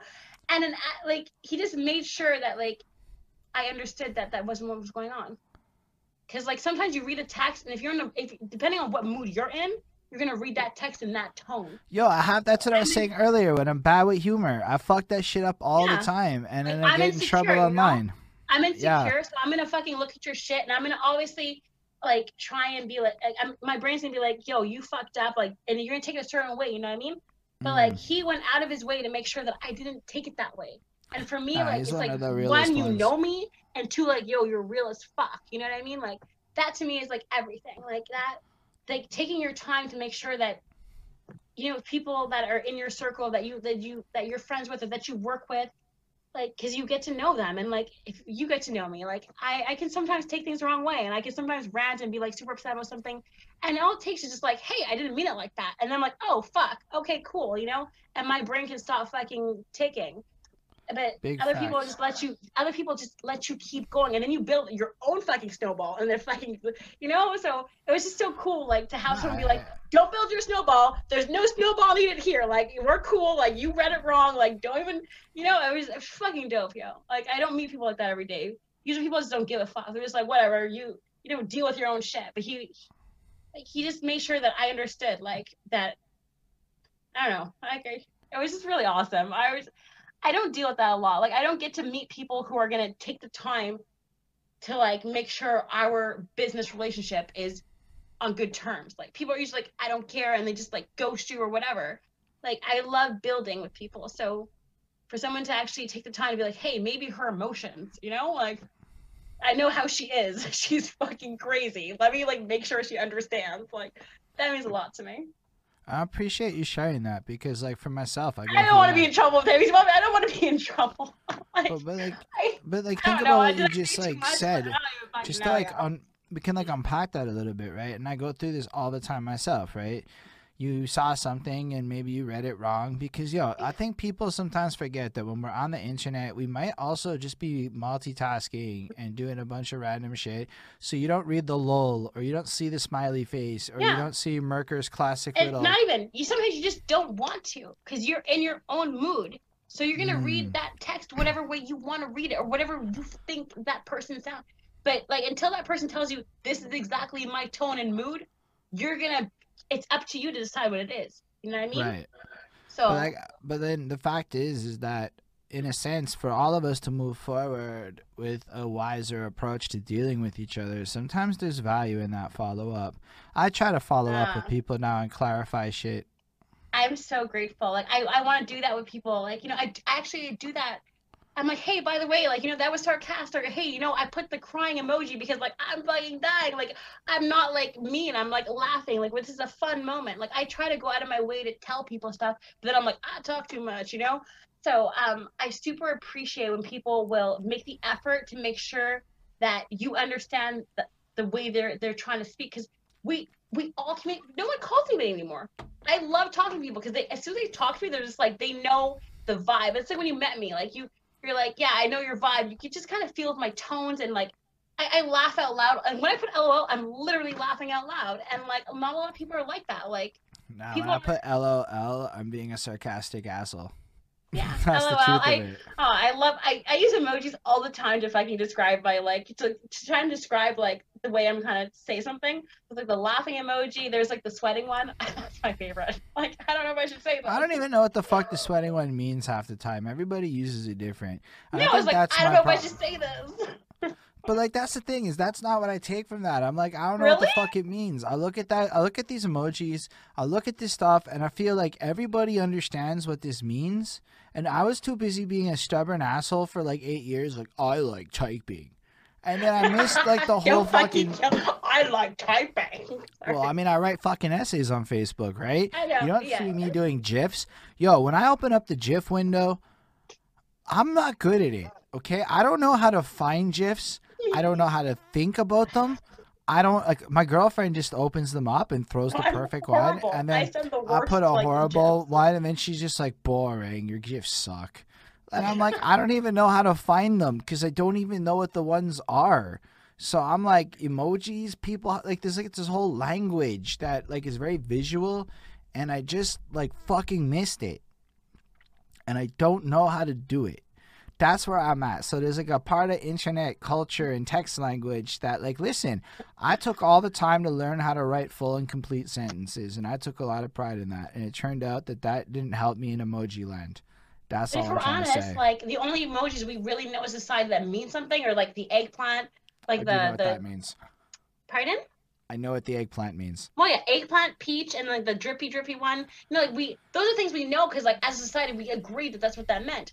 But anything else is up for interpretation. There is no rule book. There's no fucking text rules. Like that's the thing is like whatever I think that that's, that that sweating smiley means might not be for everybody else. But we all know the eggplant and the beach. Like we all know those classic ones. And these like the the the devil that smiles.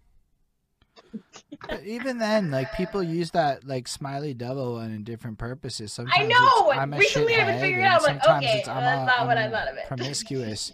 I've seen people use it to imply a lot of different things. I And know. I think that's agree. the the problem. But at one point, like, it meant sex. It horny. is. It did. But I'm like, like, or horny. But like from my point of view of it all, like this is where I struggle with it. It's I look at this stuff and I'm like, I know it could be a lot of things. So I'm gonna just read the words and then I think about the words and then I find out that was a joke and I'm like, fuck. It's tough. It's tough. It's really fucking tough. Like especially for someone like me who has a lot of tone in their voice, who is very sarcastic. Um, it's it's very tough for me to write posts. Like a lot of times, like it happens a couple of times where I get comments on a post. I'm just like, whoa, I did not expect this to happen because the way I wrote it was the complete opposite of the way the person's reading it. You know, so like it's it's such a fucking difficult world, and that's why I love talking to people on the phone. I have someone that I that I I have someone that I speak to, and they, they call me. You know, we just we talk on the phone. We fucking chat. Like we, we just it's different. It's a different feeling. I definitely think I'm grateful to live with somebody uh, in this time that I like talking to because we talk a lot. We don't. We I suck at TV. we suck at TV and things, but we're good at talking, and I think it helps a lot. She fucking hates my shit sometimes because I say a lot of the same things as I. So what happens to me is I have my big working theories, and then I have an epiphany. But to get to the epiphany, I have to work through like all of it. But she Right. knows all of it. But then if I just get to the epiphany and I just give her that part, she goes, I don't know what you're fucking talking about. And I don't know how to get around that like fucking difficulty of life. So I go through the whole fucking thing again and then she gets bored. Fair enough. I'm not saying look on camera it's one thing. If you live with me, it's a whole like she's an angel. She is the fucking fucking best. I Okay. get fucking That vouch is what I'm trying to. Like, I tried to steal your girlfriend, but it didn't work. You know, I tried to like, hey, come over to my place. She's like, no. It is what it is. Sometimes I like to think that I'm a dapper individual that can hold her attention. Uh, No, she's you know, awesome. she's magical. honestly, I love, I, I love meeting girlfriends. Oh shit! My that, like, mom are- showed up at that moment. My mom showed up at that moment in the. When? Oi! Right Like, now, like, right, like right now. right now, Java GY is up in here. That is my mom's. That's what's up. I feel like putting on my my Star David. That's amazing. Um, Yo, what's up, mommy? Happy New Year's and all that. That's all it is. Oh, Um, f- hold on. I have a con- like. uh, Should I do this? Am I allowed to answer my phone? Oh my gosh! I gonna tell me I'm doing something c- wrong. um, I mean, I could like change my bunny there. Apparently, you just got compared to Tierra Whack on that last tracks. I was back. No? Tierra Whack. I don't know if you know who she is. She's an artist, a lady that has a very distinct and interesting style. Really interesting. I have to um. Uh, Tiara, like tiara, like a headpiece. T i e r r a or- I E R R A Whack or something like that. Whack with an H. I don't know. I'll tell you after. That is so much fun because I don't. I've never heard of her, so I, I would love to hear got, her like, music. Crazy visuals. That's what I remember. I don't do most. that. I don't do visuals. You guys know me. I don't do Oh, there's no visuals. I. I'm wrong. She told me there's no I. It's just Tara, and I'm gonna get the "you're wrong" speech after, and that's just kind of what it is. Because when I'm wrong, Yeah. I get to. I support the I'm wrong speech. Don't worry about it. It is what it is. I deserve it. I talk a lot. It is what No, it I, is. I like your girlfriend like a lot, like a lot. I like her lot. too. I Uh, hope she, so. You better love Yo, her. Yo, she came up with just that advent calendar is just an Exactly. I was she gonna say is. that, that advent. Like I've done some really super dope shit for my band, but like, she, like I'm stealing that. Like I'm not gonna lie. Like that's not- like as soon as I get a man, like the advent calendar is being like built. You know what I mean? Like that's so dope. Like that's amazing. But like no lie, in the ballpark of 50 plus people reached out to me over December to talk about the joy that it was for them to see what came next in until this fucking advent calendar. I'm i was like, super happy till I got up. jealous. I'm opening up a bunch of bags of weed and chocolate and shit, and people are going. And the red one, like shit. what's in the red one? What's in the red one? And the selfie yo. stick, like if you're not gonna use it, I need it. No, I'm you gonna know. use it. No, I need to take better Like- pictures. Like, you know. Uh, there's lots of people out there that expect me to take better pictures, and I get lectures when my pictures are blurry and shitty. So like, I gotta try harder on that front. But nah, she is really awesome and she is really wonderful. But what I thought was really cool is how many people she brought joy to by accident, and she's she's that kind of person. Yo, she, she seriously donates to like shit that nobody knows about. She'll like find out a cause like prisoners need better literacy. I'ma support. I don't even doubt that. Like I see her, she's a good woman. Like I knew it when I met her. and When I talked to her, she is a good woman. Like I, yeah, I I love I that she does that. Definitely Lucky, give you're a a shit. lucky guy. I mean, she's also lucky. Just throwing it out there. I, I don't know about all that, but like you I'm know, saying, it is what it is. But uh, she definitely got me to become a more compassionate and caring person. Yeah. Uh, uh, she's she's good like that. But um, see, women, we're the best. Like we make you be better. like too. That's true. Um, and like I just think like like just to go all safe in general with the gender norms, having a partner that backs you up and believes in your vision and helps you, and you guys like understand each other, is real important. Like I would argue that even on a branding front, like the fact that that girl Bonnie out there wanted to make that calendar for me has to represent like something about what I bring to the table that is No, of course. interesting. Definitely, so, because like, like, you I have don't like think- I I want to do things for people that I like, that I love, that I care about. But like you have to like those kind of things like that's time. That's like you have to really like it- it- you deserve it. That's why she did it kind of thing. Like I don't doubt that you're a good man either. Like you know what I mean? Like the reason why you got it and the reason why she wanted to do that fair, and take that much time is because you are a good guy. Period. No, but like she is better. I'm putting it on the record. Nobody's disputing that. I'm taking your side. You're like, no, no, no, no. Like, and I don't know. I'm like, I'm But, in the middle now. I'm in the middle. At the same time, like I'm just better at different things.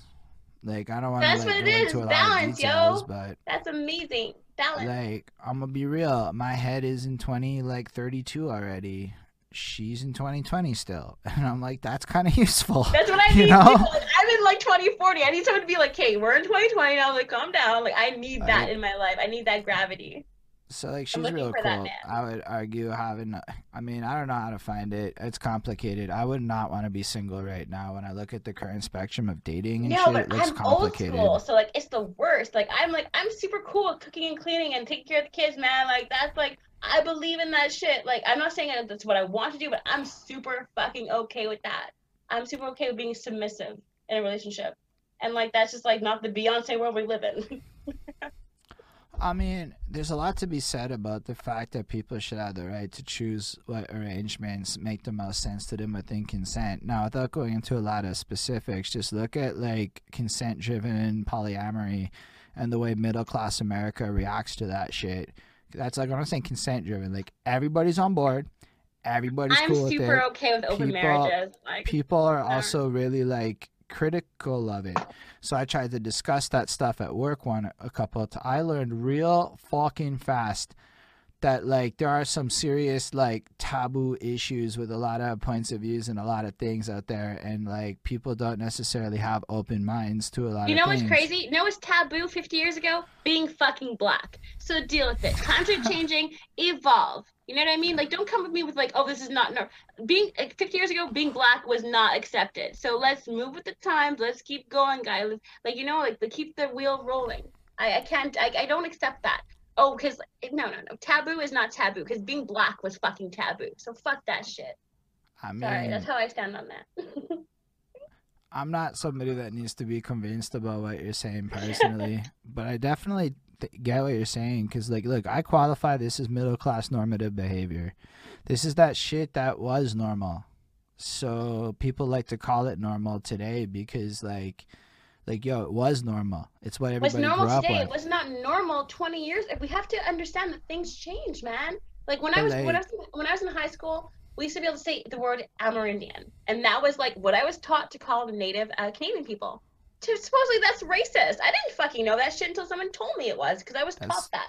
So you know, times change, evolve or don't. You know I, I mean? think people's adaptability is highly correlated to age, as you brought up earlier. And some people, Oh, unfortunately, sure. have a lot of trouble adapting with the speed of accepted changes. And that, in my opinion, is on us old folk to kind of adapt faster. That's on us to adapt quicker. But it's like you've learned something for 40 years of your life, and now for the last five, you have to change. It's not really gonna happen. You know what I mean? Like, like, if we go into like segregated places, like in the South, like there are some white There's racist change. people that are gonna be racist forever. Like we can't, we can't fix it. Um, they personally, I and think it's like a fucking generational thing. Like you know, we just have to accept that those people exist, but the majority of us have to evolve and be better. But I think we can still like change the normal. That is something I think can happen. That's why I call and it is happening. catalyst. Like, be the change you want to see. You know, it's not always fresh. easy, but like I have to be the change that if I'm not gonna show people what we're capable of, how can I expect them to know that we're capable of it? You know, be I the change you want to see. I definitely appreciate what you're saying. Um, in the interest of like it's already uh 5:30 and I'm pretty sure you got stuff going on. I just wanted to kind of move towards the wrapping up. Like we can totally continue this I know we're not even talking about keep- music anymore. It's totally my fault because I'm just No, like this is- I have so much like this is knowledge in my head, so- it's like random. This is so good, yo. People are still invested. People really Are they love still this shit. watching? We're at nine. What I see, Jamal Hussein just commented. So yeah, yeah. What, what did he are- say? What did he say? That's big. Catalyst That's like is that's my dope. friend. He responded. Oh, I know. I see Jamal commenting on your statuses. Yo, Facebook is what Yeah, it is. uh, I, I really, I really like this person. He's really, he's like, he's this. Yo, Jamal Hussein's the fucking guy. I wrote a post recently. I won't tell you what post it was, but I wrote a post recently about him, and like, it was a happy post, and I was like, yay. Yo, honestly, that's a guy that I really like a lot. I want to talk to him on this channel. Um, you need to interview him as an artist. He's fucking dope, yo. He, he records to. a marker. I got later, later, when I'm ready, later. I'm not gonna push the guy when he wants to people are in their zone. I'm like that too. He's you like, know me, like he's right here on the chat though, so just I'm in case you've seen how anyone's wondering. Um, but when he's ready, the platform's right here waiting. That's what it is. I respect yay. that. You hear yo, that, Jamal? Like, we got you over here. Or sorry, we. yo, I'm, at like, the same involving time, it's like, what if you're not in the headspace to be able to want to sit there for three hours and do this? You know, I didn't. I, I I I did not want to do this for four hours. I like, what? Two this? Like, this guy crazy. And now we've been talking. I'm just like, it's just coming out. I'm being myself. yo, you know, I'm, this I'm is the talking. charm of this Not shit. even about music, but like I'm having a blast, yo. Like I'm having a fucking blast. I I think it's been like awesome. Um, I definitely like. I'm running out of like organic ways to keep the conversation going, which is what my spidey sense says it's a good time to end on a high when it's fucking good, right? We don't want to end on a point where everybody's dipping and it's like we're stretching. This has been an amazing chat. Laura, Should I flash talk. people? Is this time where I flash people? No, Yeah, don't do that. You'll get me fucking know? banned. You'll get me fucking banned. Don't do that. Okay, don't do that. Um, I'm but I'm just, but imagine. That'd be so awesome. Oh my gosh. I mean, I guess it would get me buzz, but I don't know that I really want that Do you buzz. want that cloud or not? no, Like, I don't. I don't you want that the clout. cloud. I don't want that clout. I want the clout where we got this version of fucking yeah, boobs should be legal though. That's a big point. Bonnie said that boobs are illegal, but I want the kind of clout that is Lorelai is making business moves. Lorelai is an yeah, okay, effective so let's, let's project manager. Like, yo, I signed to management. We're putting out some fucking tracks, yo. Um, we're, we're I'm about to. She's asked me about COVID. Um, I'm gonna make COVID work for me, like I've been doing. Like, I'm sorry, like I'm super comfortable. I want to do what I told my management I wanted to do. I want to do a um, like a musical. I want to take like three of my tracks and make a long video of a musical because like I feel like a lot of my tracks hold one emotion. You know, I'm either heartbroken, I'm either uh, happy, I'm either like um see like can't stop me now. It's like I'm fucking motivated. Like I want to take those songs that like all have that same emotion and make a musical out of it. I feel like people love musicals. Like they just love it. They love acting and music together. So why not do it? And I can do that from the comfort of my home. Yeah, that's incredible. I don't mean to cut you off. Like don't I- steal my ideas. No, I just found out that MF Doom passed away, and that's a big thing that's really fucked up. So I just got that message. So not to like put a damper on your shit, but rest in peace, MF Doom. That guy's a fucking. I don't know fucking. who that is, but I, anybody dying is like a it's tragedy. Nah, so- that's a big loss for hip hop. It's a big loss. I have to Google him. Um, he's a he's kind of like really lyrical. So yeah, sorry that just distracted me. But yeah, No, it's okay. Um, so yeah, that's I'm so sorry. I'm, I'm, I'm. That sucks. So every time we lose someone in the music, I get really sad. When we lost the guy from Linkin Park, oh my goodness. Yo, my that was huge for me. That was the first time that a celebrity death hit me because Mike, uh, Yeah. Chester Bennington and Mike Shinoda Yes, are my Chester. heroes. And Chester passing away the way he did after that album came out really hit me in a big way. Um, and but yo, anyway, sh- rest in peace, MF Doom. Um, I just yo, that's huge, and sadness. Um, It's anyway, so sad. Like I, I, I just like I'm gonna relate it to somebody I know that's a lyricist that I appreciated, and I can just imagine her pain. I'm so sorry. well, it's more like. He's one of those guys that like when he drops an album, you knew it was gonna just be proper. You just knew it, you know. Like, anyway, it is what it is. I don't mean to take away from you. Your moves no, are I incredible. just want to make I love that the we fact. honor. Like I don't want to like I we take a No. moment for silence kind of thing. Like I can't believe you like you just got the message now. Like just Somebody happened. just I saw a Facebook message, so I do check the Oh. shit, like just in case somebody's like, "Your shit's fucked up." I need to know, you know. So I checked that, and dude's like, "MF Doom passed." I did the quick Google, and I'm like, "Oh shit, MF Doom passed." That's really sad. I didn't read it what happened or anything, but I just wanted to give that rest in peace, cause yo, that's a sad yeah, thing. sure. Um, anyway, uh, but yo, you're gonna work COVID for you. Oh, so apparently he passed away on October 31st, but the family only made the news public today. That's still What? fucking sad. That's dignity. That's the integrity and dignity. I don't know why they would wait that long, but I'm sure they had their freaking personal reasons, and I respect that. I do too. Um, I definitely with the media circle, it's gonna be nuts. But um, yeah, it's a lot to absorb, I guess, in a live moment.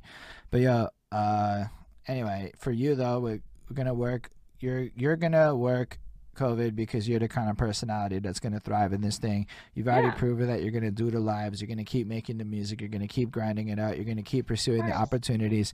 And that's the kind of note I wanted to end on with you. Is just that you really are a, a boss about your shit, but also a boss that's willing to adapt and grow.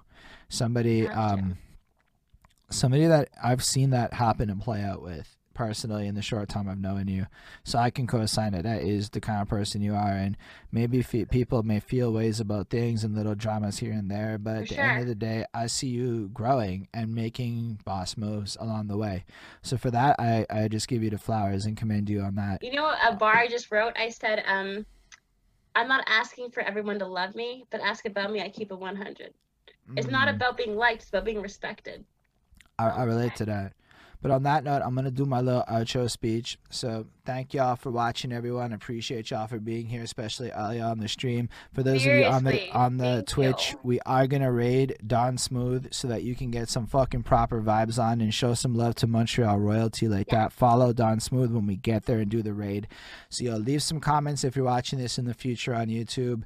Follow, like, subscribe, all that shit. Special thanks to the patrons Ismail Gadamsi, Chris Prado, Jonathan Barnes, CJ Black, Hurricane, Linda Williams, and Scribble. The dope support what we do. If you feel the vibe, patreon.com slash behind that suit. You know what it is. Links in description for the people not live. Um, appreciate everyone again. Um, and yo, live long and prosper, everyone. For real. Happy motherfucking New Year. To me, 2020 was an experience and I loved it. So here we are.